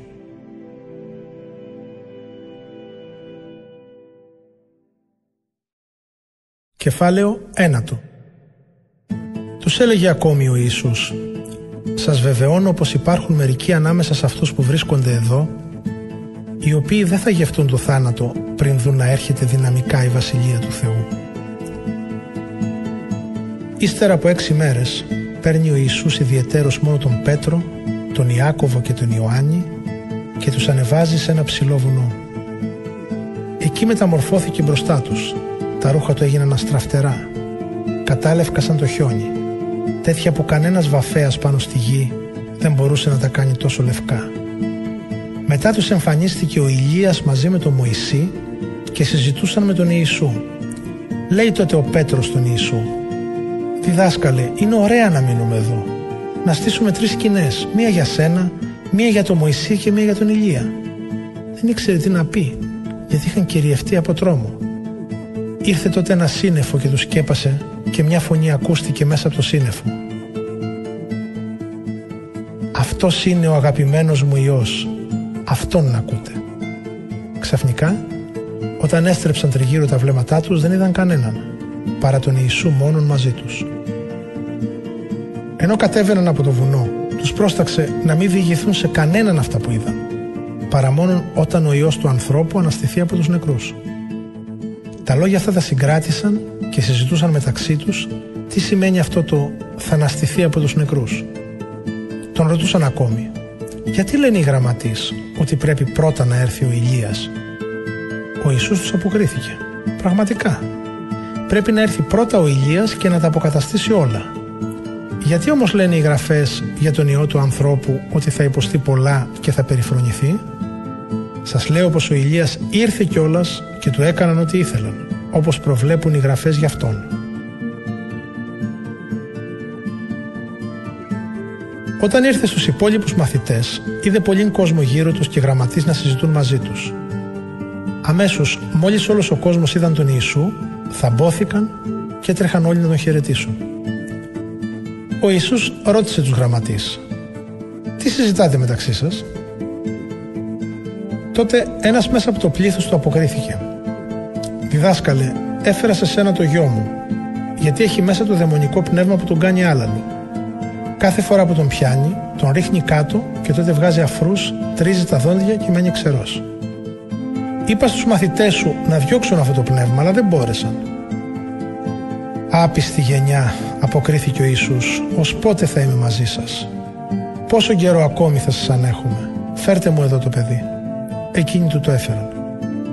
Μόλις το πνεύμα είδε τον Ιησού, αμέσως τάραξε το παιδί και εκείνο έπεσε κατά γης και κυλιόταν βγάζοντας αφρούς. Πόσο καιρός είναι που του συμβαίνει αυτό, ρώτησε ο Ιησούς τον πατέρα του παιδιού. Εκείνος απάντησε, από μικρό παιδί. Πολλές φορές μάλιστα και στη φωτιά τον έριξε και στα νερά για να τον εξολοθρεύσει. Αλλά αν μπορείς να κάνεις κάτι, σπλαχνίσου μας και βοήθησέ μας. Ο Ιησούς του είπε τούτο. Αν μπορείς να πιστέψεις, όλα είναι δυνατά για αυτόν που πιστεύει. Αμέσως τότε φώναξε δυνατά ο πατέρας του παιδιού και είπε με δάκρυα: Πιστεύω, κύριε, αλλά βοήθησέ με, γιατί η πίστη μου δεν είναι δυνατή. Βλέποντας ο Ιησούς ότι συγκεντρώνεται κόσμος, πρόσταξε το δαιμονικό πνεύμα με αυτά τα λόγια. Άλαλο και κουφό πνεύμα, εγώ σε διατάζω. Βγες από αυτόν και μην ξαναμπείς πια μέσα του. Βγήκε τότε το πνεύμα, αφού κράβγασε δυνατά και συντάραξε το παιδί. Εκείνο έμεινε ανέστητο, έτσι που πολλοί έλεγαν ότι πέθανε. Ο Ιησούς όμως το έπιασε από το χέρι του, το σήκωσε και αυτό στάθηκε όρθιο. Όταν μπήκε ο Ιησούς στο σπίτι, τον ρώτησαν οι μαθητές του ιδιαιτέρως. Γιατί εμείς δεν μπορέσαμε να βγάλουμε αυτό το δαιμονικό πνεύμα, και εκείνος τους απάντησε. Αυτό το δαιμονικό γένος δεν μπορεί κανείς να το βγάλει με τίποτε άλλο παρά μόνο με προσευχή και νηστεία. Έφυγαν από εκεί και προχωρούσαν διασχίζοντας τη Γαλιλαία. Δεν ήθελε ο Ιησούς να μάθει κανείς ότι περνούσε από εκεί, γιατί δίδασκε τους μαθητές του και τους έλεγε ο Υιός του ανθρώπου θα παραδοθεί σε χέρια ανθρώπων που θα τον θανατώσουν. Την τρίτη μέρα όμως μετά το θάνατό του θα αναστηθεί. Αυτοί όμως δεν καταλάβαιναν αυτό το λόγο. Ωστόσο φοβούνταν να τον ρωτήσουν. Ο Ιησούς ήρθε στην Καπερναούμ και όταν μπήκε στο σπίτι ρώτησε τους μαθητές «Τι συζητούσατε μεταξύ σας στο δρόμο» Αυτοί όμως σε οπούσαν γιατί στο δρόμο συζητούσαν μεταξύ τους ποιος είναι ανώτερος ανάμεσά τους. Κάθισε τότε ο Ιησούς, φώναξε τους δώδεκα και τους λέει Όποιος θέλει να είναι ο πρώτος θα πρέπει να γίνει ο τελευταίος από όλους και ο υπηρέτης όλων. Ύστερα πήρε ένα παιδάκι, το έβαλε ανάμεσά τους, το αγκάλιασε και τους είπε Όποιος δεχτεί ένα τέτοιο παιδί στο όνομά μου, δέχεται εμένα τον ίδιο. Και όποιος δέχεται εμένα, δεν δέχεται εμένα, αλλά αυτόν που με έστειλε στον κόσμο. Λέει ο Ιωάννης στον Ιησού «Διδάσκαλε, είδαμε κάποιον που δεν είναι δικός μας να βγάζει δαιμόνια επικαλούμενο στο όνομά σου και τον εμποδίσαμε γιατί δεν είναι δικός μας». Ο Ιησούς του απάντησε «Μην τον εμποδίζετε γιατί δεν μπορεί κανείς αφού χρησιμοποιήσει το όνομά μου για να κάνει θαύμα αμέσως μετά να μιλήσει άσχημα για μένα. Όποιος λοιπόν δεν είναι εναντίον σας είναι με το μέρος σας. Όποιος επίσης σας δώσει για χάρη μου ένα ποτήρι νερό επειδή ανήκετε στο Χριστό, σας βεβαιώνω πως δεν θα χάσει την αμοιβή του. Όποιος γίνεται αφορμή να κλονιστεί ένας από αυτούς τους μικρούς που πιστεύουν σε μένα, το καλύτερο για αυτόν είναι να κρεμάσει μια μιλόπετρα στο λαιμό του και να πέσει στη θάλασσα. Αν σε σκανδαλίζει κάτι τόσο σπουδαίο σαν το χέρι σου, κόψε το. Είναι προτιμότερο να μπει στην αληθινή ζωή κουλός παρά να έχεις δυο χέρια και να πας στη γέαινα, στη φωτιά που δεν σβήνει ποτέ. Εκεί το σκουλίκι που θα τους τρώει δεν πεθαίνει και η φωτιά δεν σβήνει. Και αν σε σκανδαλίζει κάτι τόσο σπουδαίο σαν το πόδι σου, κόψε το. Είναι προτιμότερο για σένα να μπει στην αληθινή ζωή με ένα πόδι, παρά να έχεις τα δυο σου πόδια και να σε ρίξουν στη γέαινα, στη φωτιά που δεν σβήνει ποτέ. Εκεί το σκουλίκι που θα του τρώει δεν πεθαίνει και η φωτιά δεν σβήνει. Επίσης, αν ακόμη κάτι τόσο σπουδαίο σαν το μάτι σου σε σκανδαλίζει, βγάλε το. Είναι προτιμότερο να μπεις μονόφθαλμο στη Βασιλεία του Θεού παρά να έχεις δύο μάτια και να πας στη γέννα του πυρός. Εκεί το σκουλίκι που θα του τρώει δεν πεθαίνει και η φωτιά δεν σβήνει ποτέ. Ο καθένας θα αλατιστεί με τη φωτιά της δοκιμασίας. Όπως κάθε θυσιαζόμενο ζώο, αλατίζεται με αλάτι. Το αλάτι είναι χρήσιμο. Εάν όμως χάσει την αρμήρα του, πώς θα του την ξαναδώσετε; Να έχετε λοιπόν μέσα σας το πνεύμα της θυσίας και ειρήνη μεταξύ σας.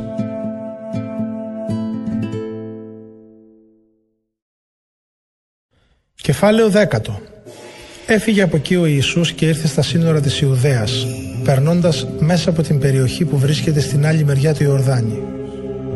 Μαζεύτηκε πάλι κόσμος γύρω του και εκείνος όπως συνήθισε τους δίδασκε.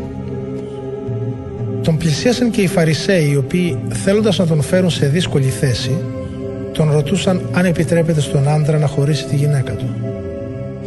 Ο Ιησούς τους αποκρίθηκε λέγοντας «Τι σας πρόσταξε ο Μωυσής» Εκείνοι είπαν «Ο νόμος του Μωυσή επιτρέπει στον άντρα να δίνει γραπτό διαζύγιο και να χωρίζει τη γυναίκα του». Και ο Ιησούς τους απάντησε «Ο Μωυσής σας έδωσε αυτή την εντολή γιατί είστε σκληρόκαρδοι από την αρχή όμως της κτίσεως, ο Θεός τους δημιούργησε άντρα και γυναίκα. Γι' αυτό ο άντρας θα εγκαταλείψει τον πατέρα και τη μητέρα του, θα ενωθεί με τη γυναίκα του και θα γίνουν οι δύο ένας άνθρωπος. Συνεπώς δεν είναι δύο πια, αλλά ένας άνθρωπος. Ό,τι λοιπόν συνένωσε ο Θεός δεν πρέπει να το χωρίζει ο άνθρωπος. Για το θέμα αυτό τον ρωτούσαν πάλι οι μαθητές στο σπίτι και ο Ιησούς τους έλεγε Όποιος χωρίσει τη γυναίκα του και παντρευτεί άλλη, διαπράττει μοιχεία απέναντι στην πρώτη. Επίσης η γυναίκα που χωρίζει τον άντρα της και παντρεύεται άλλον, διαπράττει μοιχεία. Έφεραν στον Ιησού παιδιά για να τα ευλογήσει. Οι μαθητές όμως μάλωσαν αυτούς που τα είχαν φέρει. Όταν το είδε ο Ιησούς αγανάκτησε και τους είπε «Αφήστε τα παιδιά να έρχονται σε μένα. Μην τα εμποδίζετε γιατί η Βασιλεία του Θεού ανήκει σε ανθρώπους που είναι σαν κι αυτά. Σας βεβαιώνω πως όποιος δεν δεχτεί τη Βασιλεία του Θεού σαν παιδί δεν θα μπει σε αυτήν. Τότε πήρε τα παιδιά στην αγκαλιά του και τα ευλογούσε βάζοντας τα χέρια του πάνω τους. Ο Ιησούς ήταν έτοιμος να φύγει όταν έτρεξε κάποιος, έπεσε στα γόνατα και τον ρώτησε «Αγαθέ διδάσκαλε, τι να κάνω για να κληρονομήσω την αιώνια ζωή; Ο Ιησούς του είπε γιατί με αποκαλείς αγαθό; Κανένας δεν είναι αγαθός παρά μόνο ένας, ο Θεός. Ξέρεις τις εντολές. Μη μοιχεύσεις, μη σκοτώσεις, μη κλέψεις, μη ψευδομαρτυρήσεις, μη στερήσεις από κάποιον ό,τι του ανήκει, τι με τον πατέρα σου και τη μητέρα σου. Τι δάσκαλε αποκρίθηκε εκείνος, όλα αυτά τα τηρώ από τα νιάτα μου. Ο Ιησούς τότε τον κοίταξε γεμάτος αγάπη και του είπε «Ένα πράγμα σου λείπει. Εάν θέλεις να είσαι τέλειος, πήγαινε, πούλησε τα υπάρχοντά σου και δώσε τα χρήματα στους φτωχούς.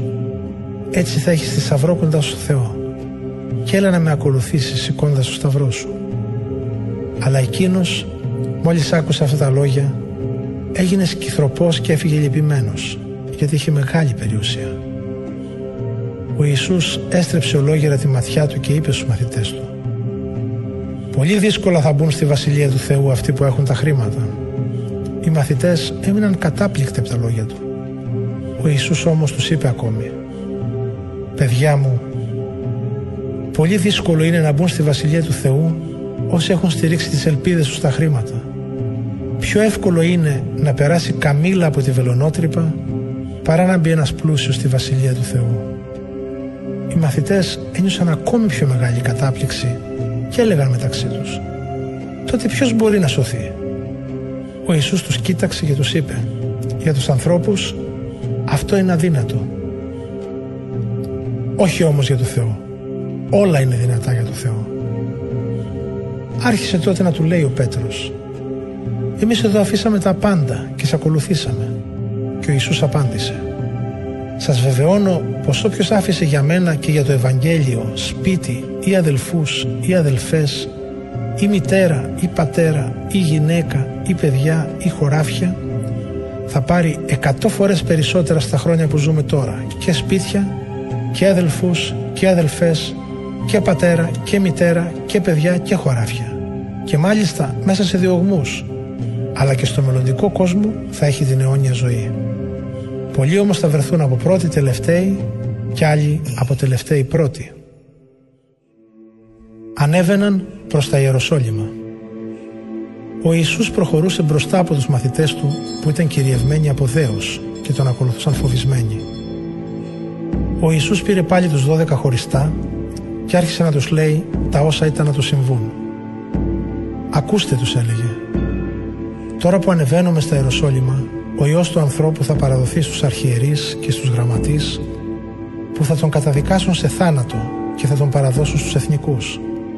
Θα τον περιγελάσουν, θα τον μαστιγώσουν, θα τον φτύσουν και θα τον θανατώσουν και την τρίτη μέρα θα αναστηθεί. Πλησιάζουν τότε τον Ιησού Ιάκωβος και ο Ιωάννης, οι γη του Ζεβεδαίου και του λένε «Διδάσκαλε, θέλουμε να μας κάνεις τη χάρη που θα σου ζητήσουμε». «Τι θέλετε να κάνω για σας» τους ρώτησε εκείνος. «Όταν θα εγκαταστήσεις την ένδοξη βασιλεία σου» του αποκρίθηκαν «Βάλε μας να καθίσουμε ο ένας στα δεξιά σου και ο άλλος στα αριστερά σου». Ο Ιησούς τότε τους είπε «Δεν ξέρετε τι ζητάτε. Μπορείτε να πιείτε το ποτήρι του πάθους που θα πιω εγώ ή να βαφτιστείτε με το βάπτισμα με το οποίο θα βαφτιστώ εγώ; Μπορούμε, του λένε. Και ο Ιησούς τους απάντησε. Το ποτήρι που θα πιω εγώ θα το πιείτε και με το βάπτισμα των παθημάτων μου θα βαφτιστείτε. Το να καθίσετε όμως στα δεξιά μου και στα αριστερά μου δεν μπορώ να σας το δώσω εγώ, αλλά θα δοθεί σε αυτούς για τους οποίους έχει ετοιμαστεί. Όταν τα άκουσαν αυτά οι υπόλοιποι δέκα μαθητές, άρχισαν να αγανακτούν με τον Ιάκωβο και τον Ιωάννη τους κάλεσε τότε ο Ιησούς και τους λέει Ξέρετε ότι αυτοί που θεωρούνται ηγέτες των εθνών ασκούν απόλυτη εξουσία πάνω τους και οι άρχοντές τους τα καταδυναστεύουν. Σε εσάς όμως δεν πρέπει να συμβαίνει αυτό. Αλλά όποιος θέλει να γίνει μεγάλος ανάμεσά σας πρέπει να γίνει υπηρέτη σας. Και όποιος από εσάς θέλει να είναι πρώτος πρέπει να γίνει δούλος όλων. Γιατί και ο Υιός του ανθρώπου δεν ήρθε για να τον υπηρετήσουν, αλλά για να υπηρετήσει και να προσφέρει τη ζωή του λύτρο για όλους.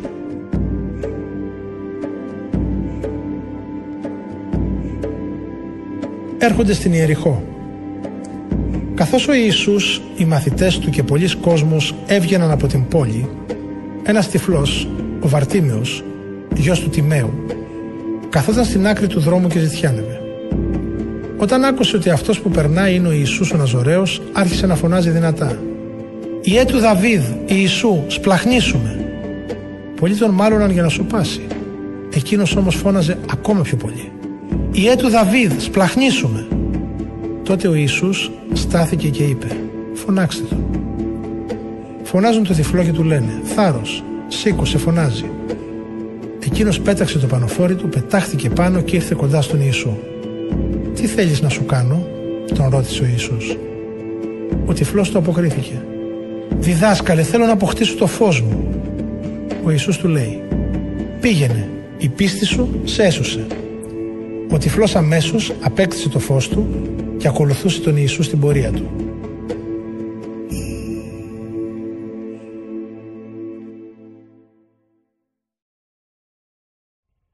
Κεφάλαιο ενδέκατο Όταν πλησίαζαν στα Ιεροσόλυμα, στη Βυσφαγή και τη Βιθανία, κοντά στο όρος των Ελαιών, έστειλε ο Ιησούς δύο από τους μαθητές του και τους λέει «Πηγαίνετε στο απέναντι χωριό και μόλις μπείτε σε αυτό θα βρείτε ένα πουλάρι δεμένο, στο οποίο κανένας άνθρωπος ακόμη δεν έχει καθίσει. Λύστε το και φέρτε το εδώ. Αν κανείς σας ρωτήσει γιατί το κάνετε αυτό, να του πείτε «Ο Κύριος το χρειάζεται» και αμέσως ύστερα θα το στείλει πάλι πίσω.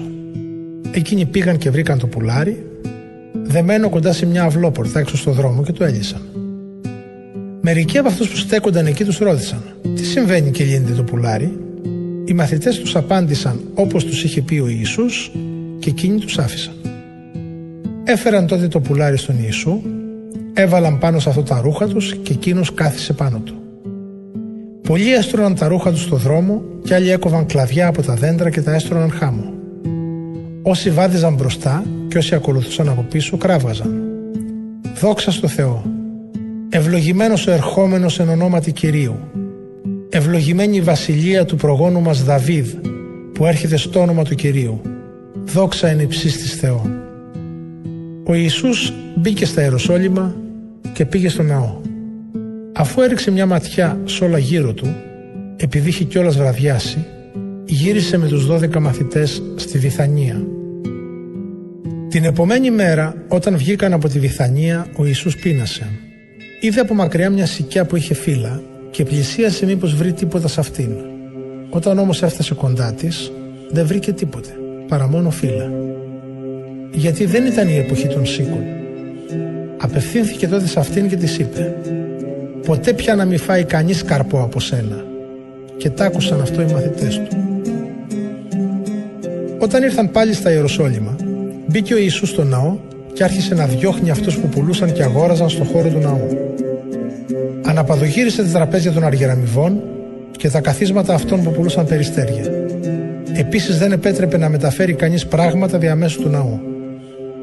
Τους δίδασκε και τους έλεγε «Δεν λέει η Γραφή ότι ο οίκος μου πρέπει να είναι οίκος προσευχής για όλους τους λαούς; Εσείς όμως τον κάνατε σπήλαιο ληστών». Όταν τα πληροφορήθηκαν αυτά οι γραμματείς, οι Φαρισαίοι και οι Αρχιερείς, αναζητούσαν τρόπο να τον εξοντώσουν. Τον φοβούνταν όμως, γιατί ο λαός εντυπωσιαζόταν με τη δασκαλία του. Όταν βράδιασε, ο Ιησούς βγήκε έξω από την πόλη.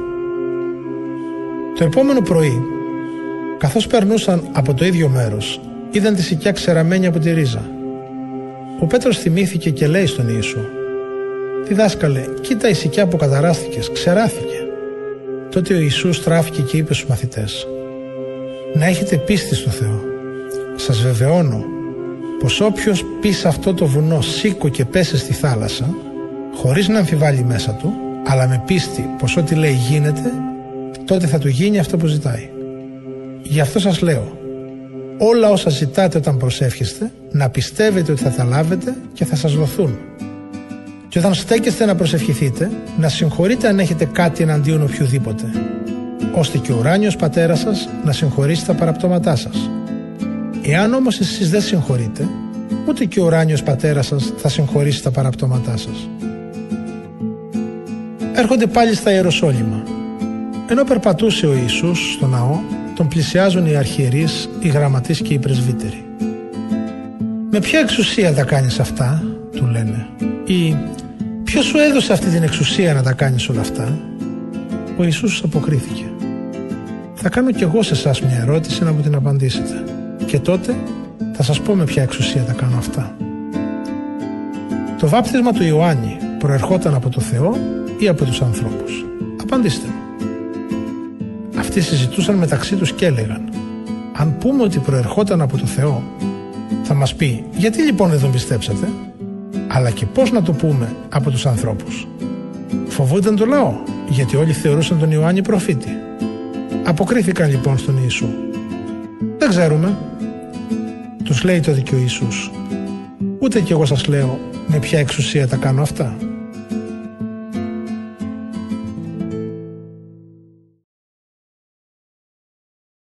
Κεφάλαιο 12 Ο Ιησούς άρχισε να τους μιλάει με παραβολές ένας άνθρωπος φύτεψε αμπέλι. Το περίφραξε, έσκαψε άνοιγμα κάτω από το πατητήρι και έχτισε πύργο. Μετά τον νίκιασε σε γεωργούς και έφυγε σε άλλον τόπο.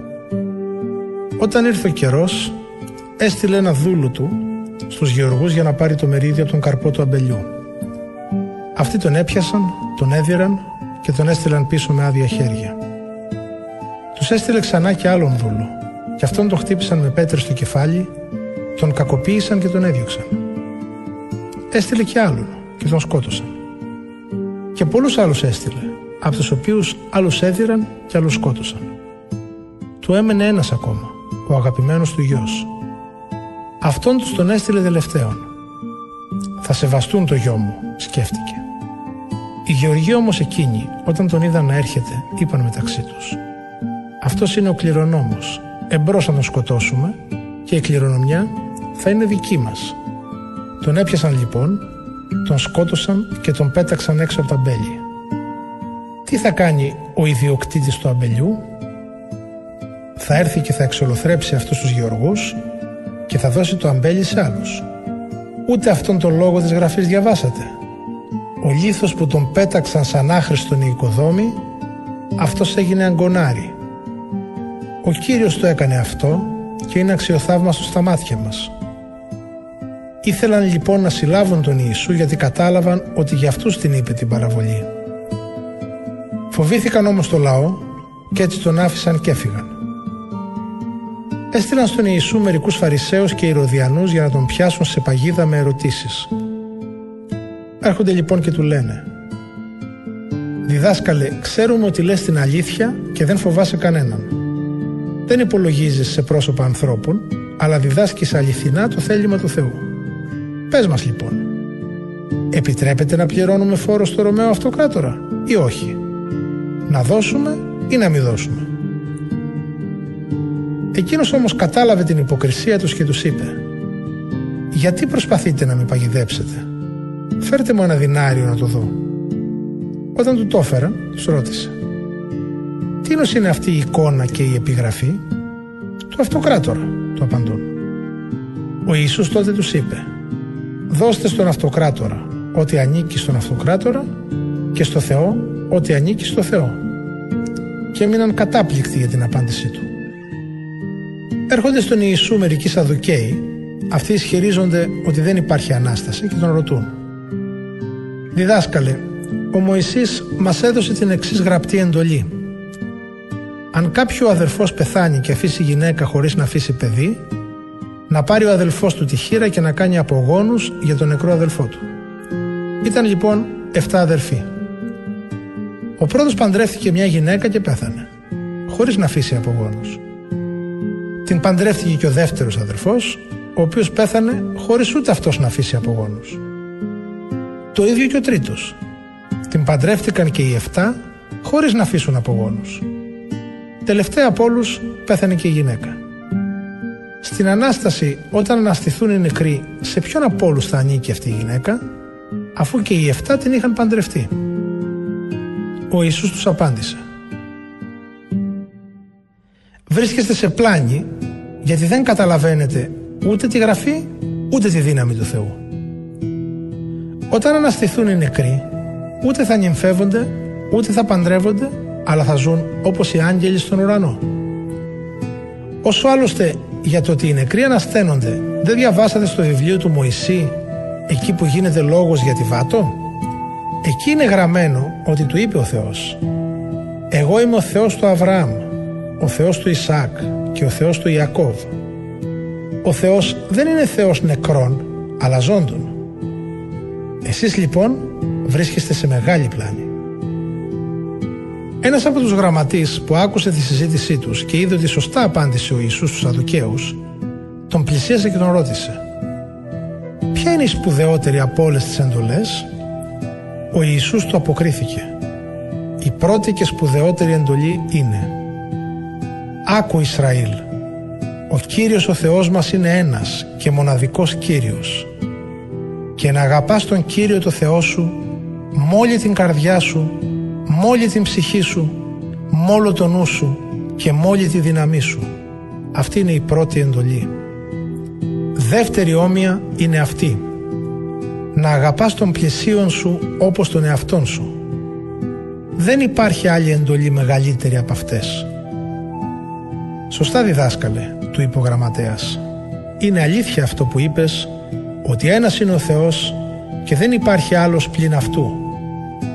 Και ότι τον αγαπάει ο άνθρωπος με όλη την καρδιά του, με όλο το νου του, με όλη την ψυχή του και με όλη τη δύναμή του και τον αγαπάει τον πλησίον του όπως τον εαυτό του είναι σπουδαιότερο από όλα τα λοκαυτώματα και τις θυσίες. Βλέποντας ο Ιησούς ότι συνετά το αποκρίθηκε του είπε δεν βρίσκεσαι μακριά από τη Βασιλεία του Θεού.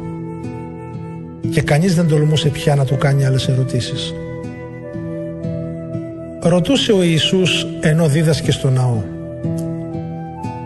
Πώς ισχυρίζονται οι γραμματείς ότι ο Μεσσίας είναι απόγονος του Δαβίδ; Ο ίδιος ο Δαβίδ, εμπνευσμένος από το Άγιο Πνεύμα είπε «Ο Κύριος είπε στον Κύριό μου «Κάθισε στα δεξιά μου, ώσπου να υποτάξω τους εχθρούς σου κάτω από τα πόδια σου». Αφού ο ίδιος ο Δαβίδ τον ονομάζει Κύριο, πώς μπορεί να είναι απόγονός του; Και ο πολλής κόσμος τον άκουγε με ευχαρίστηση. Έλεγε επίσης ο Ιησούς κατά τη διδασκαλία του «Φυλαχτείτε από τους γραμματείς που τους αρέσει να περπατούν με τις επίσημες στολές τους και να τους χαιρετούν με σεβασμό στις αγορές. Επιδιώκουν τα πρώτα καθίσματα στις συναγωγές και τις καλύτερες θέσεις στα δείπνα. Κάνουν μεγάλες προσευχές για να φανούν καλοί, κατατρώγουν όμως τις περιουσίες των χειρών. Αυτοί θα τιμωρηθούν με ιδιαίτερη αυστηρότητα. Ο Ιησούς κάθισε απέναντι από το θησαυροφυλάκι του ναού και παρατηρούσε πως ο κόσμος έριχνε κέρματα σε αυτό. Πολλοί πλούσιοι έριχναν πολλά. Ήρθε και μια φτωχή χείρα και έριξε δύο λεπτά, δηλαδή έναν κοδράντι. Κάλεσε τότε ο Ιησούς τους μαθητές του και τους είπε «Σας βεβαιώνω πως η χείρα αυτή, η φτωχή, έριξε περισσότερα από όσα έριξαν όλοι οι άλλοι στο θησαυροφυλάκιο γιατί όλοι έριξαν από το περίσευμά τους ενώ αυτή έριξε από το ιστέρημά της όλα όσα είχε όλη της την περιουσία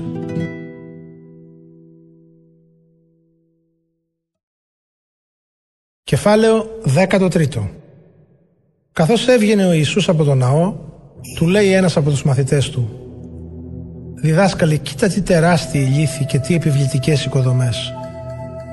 Και ο Ιησούς του είπε «Βλέπεις αυτά τα μεγάλα οικοδομήματα; Δεν θα μείνει εδώ πέτρα πάνω στην πέτρα. Όλα θα γκρεμιστούν». Ενώ καθόταν ο Ιησούς στο όρος των ελαιών απέναντι από τον ναό, τον ρώτησαν ιδιαιτέρως ο Πέτρος, ο Ιάκωβος, ο Ιωάννης και ο Ανδρέας. «Πες μας, πότε θα γίνουν αυτά και ποιο είναι το σημάδι που θα αναγγείλει τη συντέλεια όλων αυτών» Τότε ο Ιησούς άρχισε να τους λέει «Προσέχετε μη σας ξεγελάσει κανείς. Πολλοί θα παρουσιαστούν χρησιμοποιώντας το όνομά μου και θα ισχυρίζονται «Εγώ είμαι ο Μεσσίας» και πολλούς θα παραπλανήσουν. Όταν ακούσετε ότι γίνονται πόλεμοι ή προετοιμάζονται πόλεμοι, μην ταράζεστε. Πρέπει να γίνουν αυτά.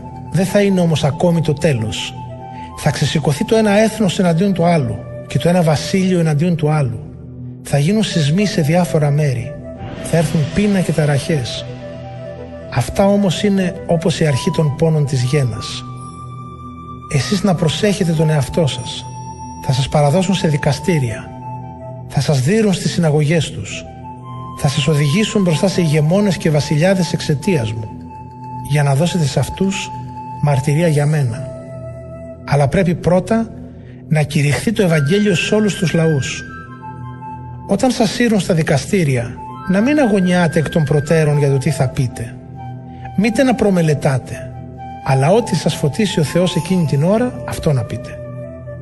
Γιατί δεν θα είστε εσείς που θα μιλάτε, αλλά το Άγιο Πνεύμα. Επίσης, θα παραδώσει αδερφός τον αδερφό στο θάνατο και πατέρα στο παιδί και θα ξεσηκωθούν τα παιδιά να θανατώσουν τους γονείς Όλοι θα σας μισούν εξαιτίας μου. Όποιος όμως μείνει σταθερός στο τέλος, αυτός θα σωθεί. Και όταν δείτε το βδέλιγμα της ερημόσεως που προείπε ο προφήτης Δανιήλ να στέκεται εκεί που δεν πρέπει, ο αναγνώστης ας καταλάβει. Τότε όσοι βρεθούν στην Ιουδαία να φύγουν στα βουνά.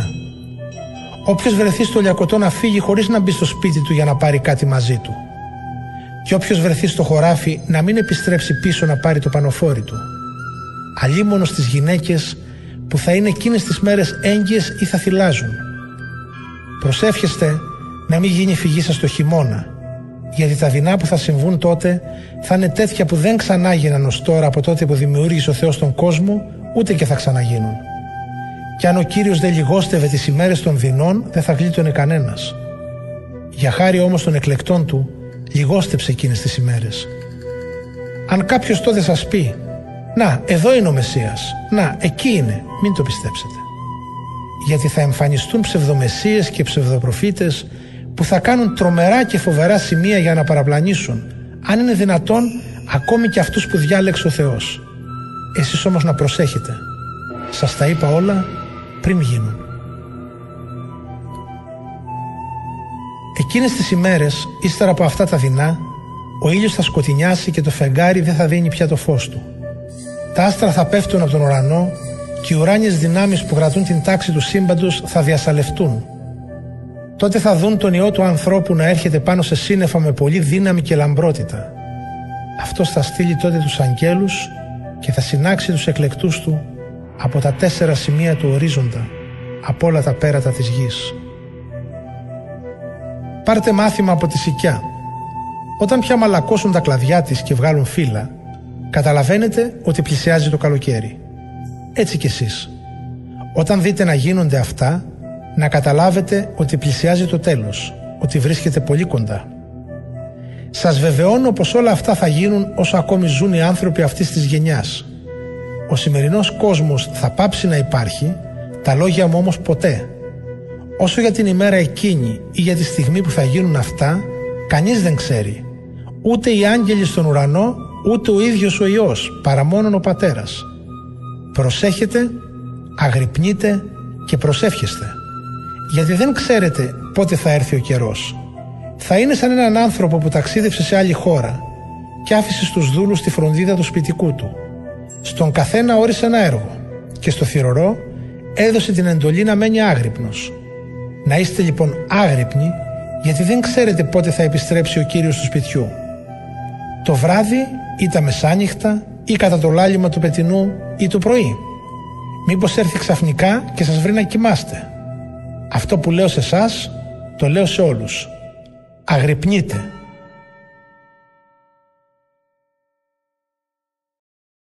Κεφάλαιο 14 Ύστερα από δύο μέρες ήταν η γιορτή του Πάσχα και των Αζήμων. Οι αρχιερείς και οι γραμματείς αναζητούσαν τρόπο να συλλάβουν τον Ιησού με πονηριά και να τον θανατώσουν. Όχι όμως κατά τη γιορτή, έλεγαν, για να μην ξεσηκωθεί ο λαός. Ενώ βρισκόταν ο Ιησούς στη Βιθανία, στο σπίτι του Σίμωνα του Λεπρού, την ώρα που έτρωγε, ήρθε μια γυναίκα που κρατούσε ένα αλαβάστρινο δοχείο με μύρο από γνήσια πανάκριβη νάρδο. Έσπασε το δοχείο και έχισε το μύρο στο κεφάλι του.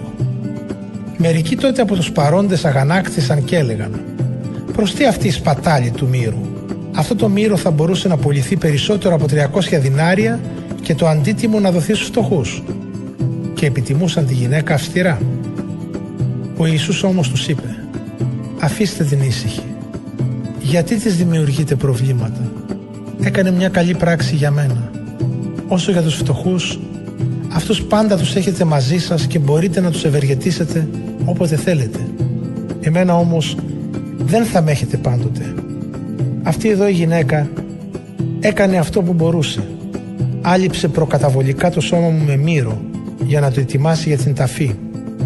Και σας βεβαιώνω πως όλο τον κόσμο, όπου κηρυχθεί το Ευαγγέλιο, θα γίνεται λόγος και για την πράξη της και έτσι θα τη θυμούνται.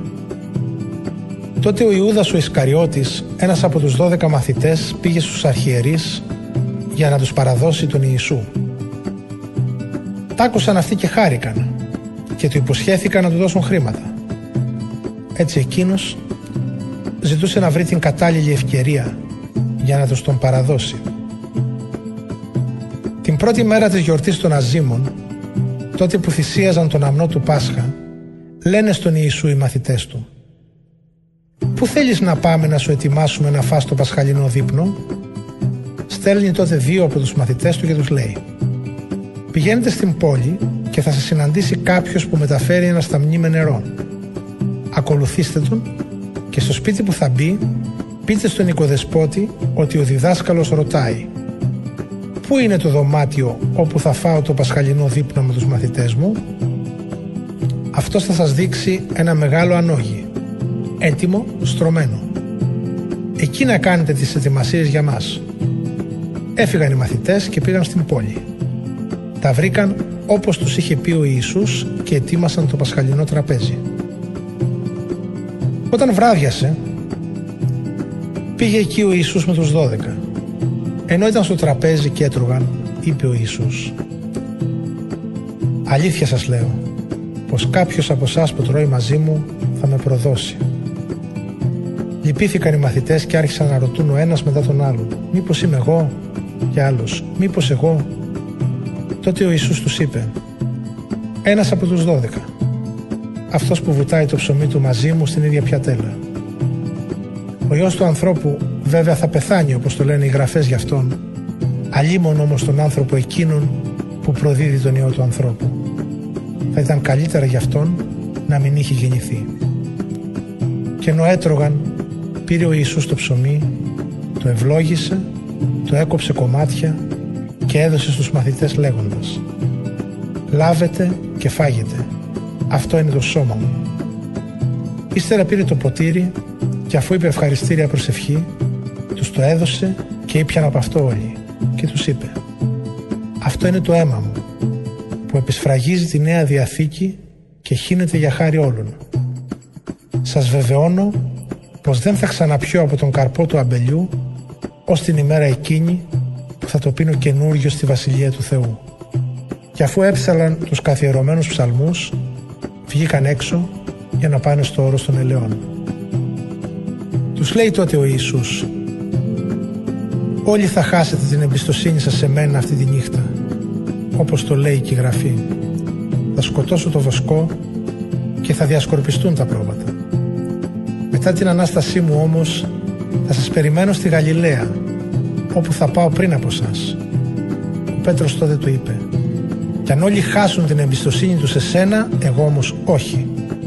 Τότε του λέει ο Ιησούς «Σε βεβαιώνω πως εσύ σήμερα κιόλας, αυτή τη νύχτα, πριν λαλήσει δυο φορές ο παιδινός, τρεις φορές θα αρνηθείς πως με ξέρεις». Ο Πέτρος όμως ακόμα πιο έντονα τον διαβεβαίωνε «Δεν θα σε απαρνηθώ κι αν ακόμα χρειαστεί να πεθάνω μαζί σου». Τα ίδια έλεγαν και όλοι οι άλλοι. Έρχονται σε έναν τόπο που το όνομά του είναι Γεθσιμανή και λέει ο Ιησούς στους μαθητές του «Καθίστε εδώ, ώσπου να προσευχηθώ». Παίρνει μαζί του τον Πέτρο, τον Ιάκωβο και τον Ιωάννη και άρχισε να συνταράζεται και να αγωνιά. Τότε τους λέει «Περίλυπη μέχρι θανάτου είναι η ψυχή μου. Περιμένετε εδώ και μείνετε ξάγρυπνοι».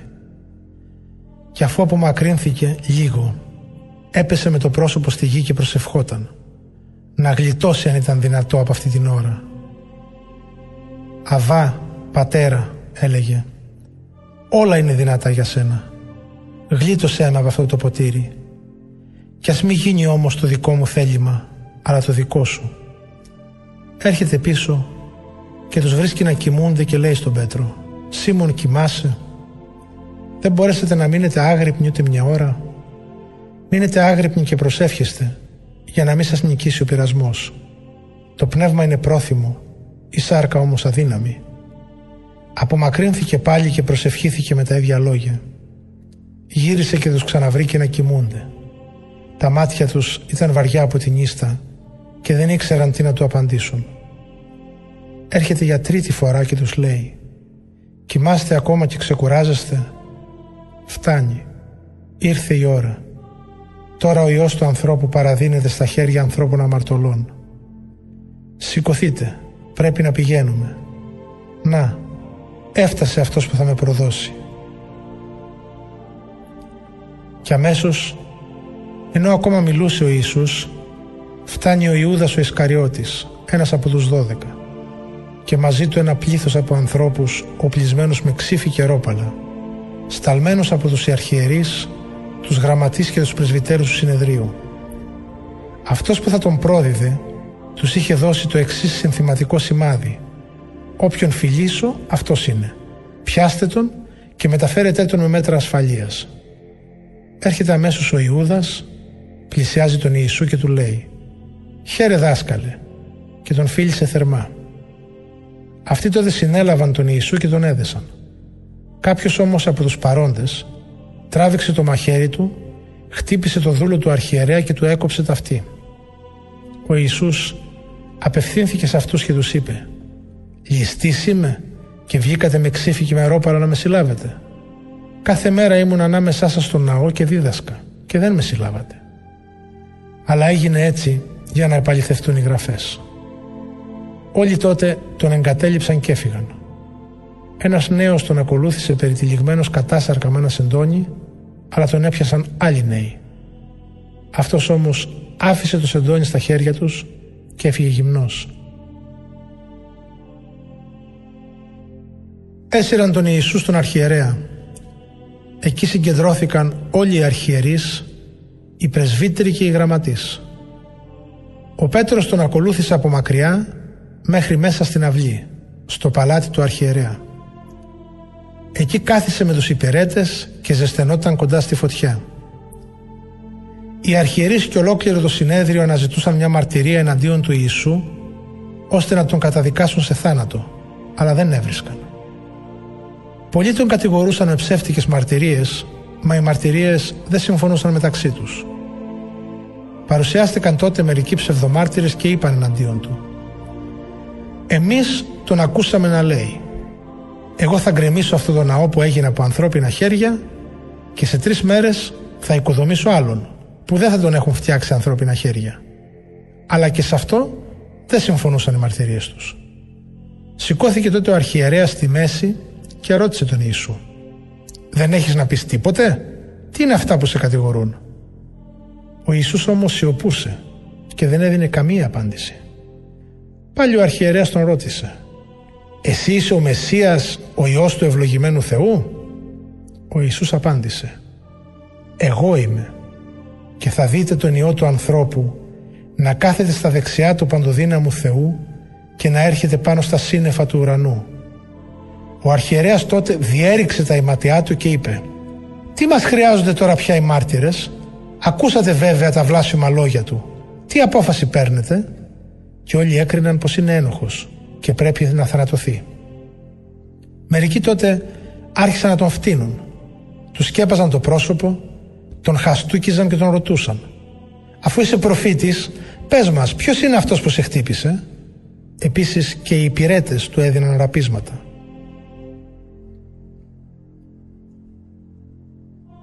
Ενώ ο Πέτρος ήταν κάτω στην αυλή, έρχεται μια από τις δούλες του αρχιερέα και βλέποντάς τον να ζεσταίνεται, τον κοίταξε και του είπε «Ήσουν και εσύ μαζί με τον Ιησού τον Ναζαρινό». Αυτός αρνήθηκε λέγοντας «Ούτε ξέρω, ούτε καταλαβαίνω τι λες». Βγήκε έξω στο προάβλιο και τότε λάλησε ο πετινός. Η δούλη που τον είδε άρχισε πάλι να λέει σε αυτούς που βρίσκονταν εκεί «Είναι και αυτός από εκείνους». Ο Πέτρος όμως πάλι αρνιόταν. Ύστερα από λίγο πάλι οι παρευρισκόμενοι του έλεγαν Ασφαλώς και εσύ είσαι από αυτούς, γιατί είσαι Γαλιλαίος. Το δείχνει και η προφορά σου. Ο Πέτρος όμως άρχισε να ορκίζεται. Ο Θεός να με τιμωρήσει αν τον ξέρω αυτόν τον άνθρωπο για τον οποίο μιλάτε. Και για δεύτερη φορά λάλησε ο πετεινός. Θυμήθηκε τότε ο Πέτρος τι του είχε πει ο Ιησούς. Ότι δηλαδή πριν λαλήσει δυο φορές ο πετεινός τρεις φορές θα αρνηθείς πως με ξέρεις. Και άρχισε να κλαίει.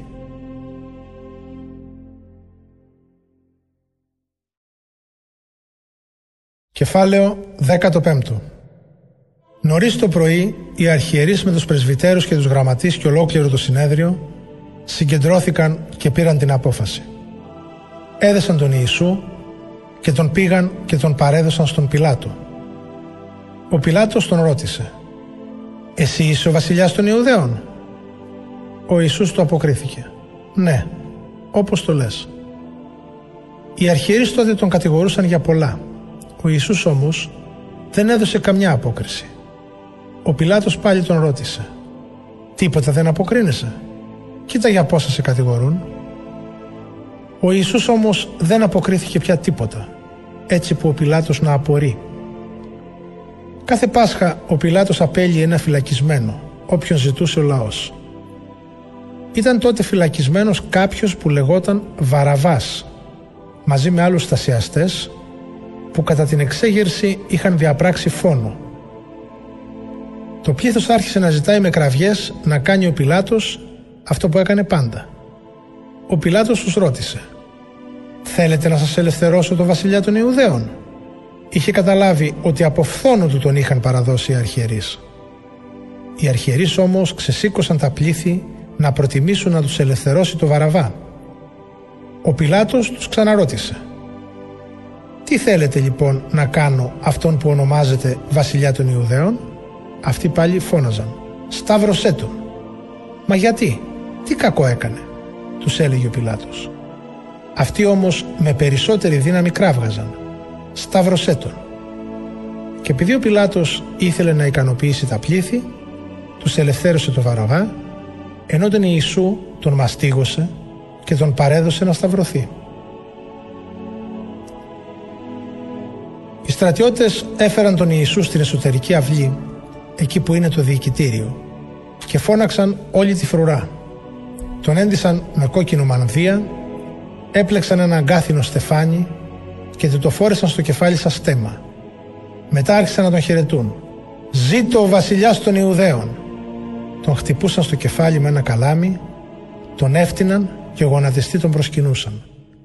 Αφού λοιπόν τον περιπέξανε, του έβγαλαν τον κόκκινο μανδύα, τον έντυσαν με τα ρούχα του και τον πήγαν να τον σταυρώσουν.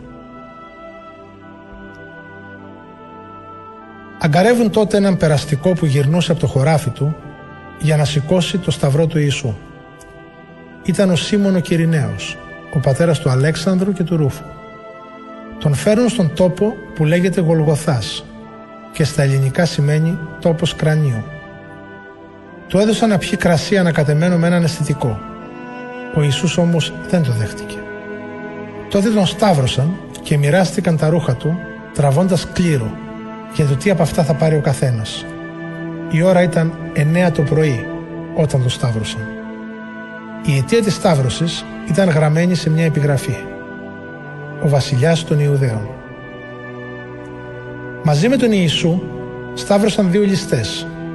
Έναν στα δεξιά του και έναν στα αριστερά του. Έτσι εκπληρώθηκε η γραφή που έλεγε «Συγκαταρρυθμήθηκε μεταξύ των ανώμων». Οι περαστικοί κουνούσαν ηρωνικά το κεφάλι τους και τον έβριζαν.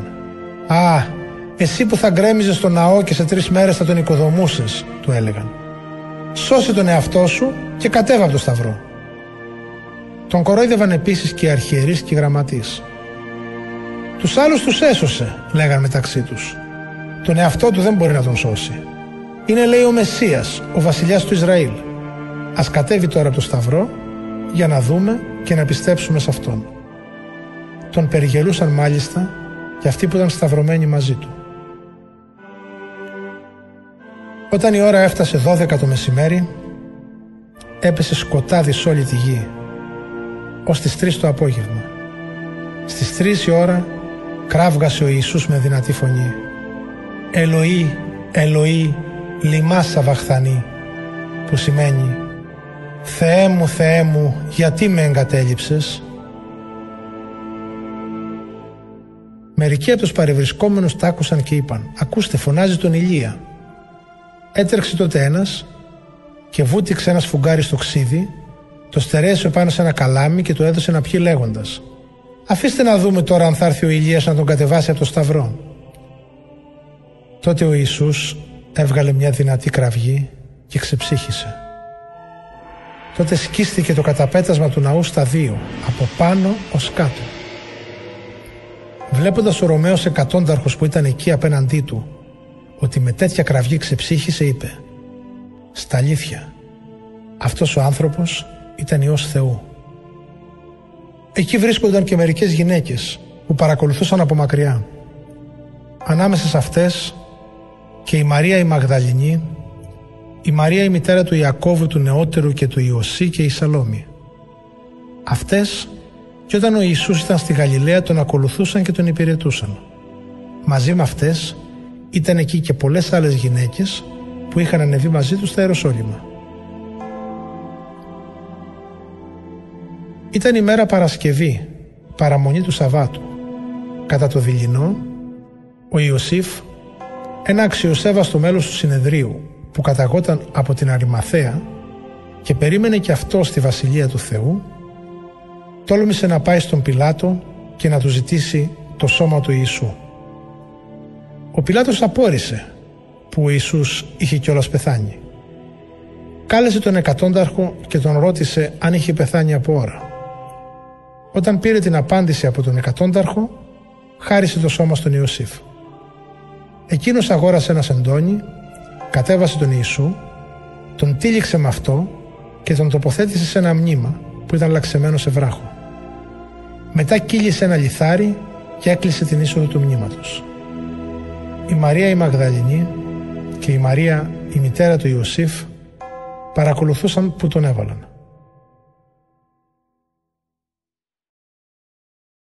Κεφάλαιο 16 Όταν πέρασε το Σάββατο, η Μαρία η Μαγδαληνή και η Μαρία η μητέρα του Ιακώβου και η Σαλόμη αγόρασαν αρώματα για να πάνε να λείψουν το σώμα του Ιησού.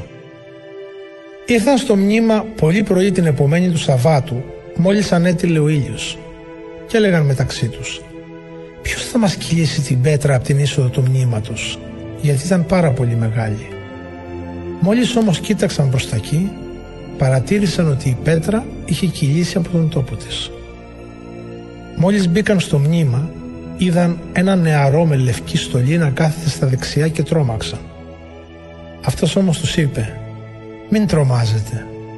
Ψάχνετε για τον Ιησού από την Αζαρέτ, το σταυρωμένο. Αναστήθηκε. Δεν είναι εδώ. Να και το μέρος όπου τον είχαν βάλει. Πηγαίνετε τώρα και πείτε στους μαθητές του και στον Πέτρο. Πηγαίνει πριν από σας στη Γαλιλαία και σας περιμένει.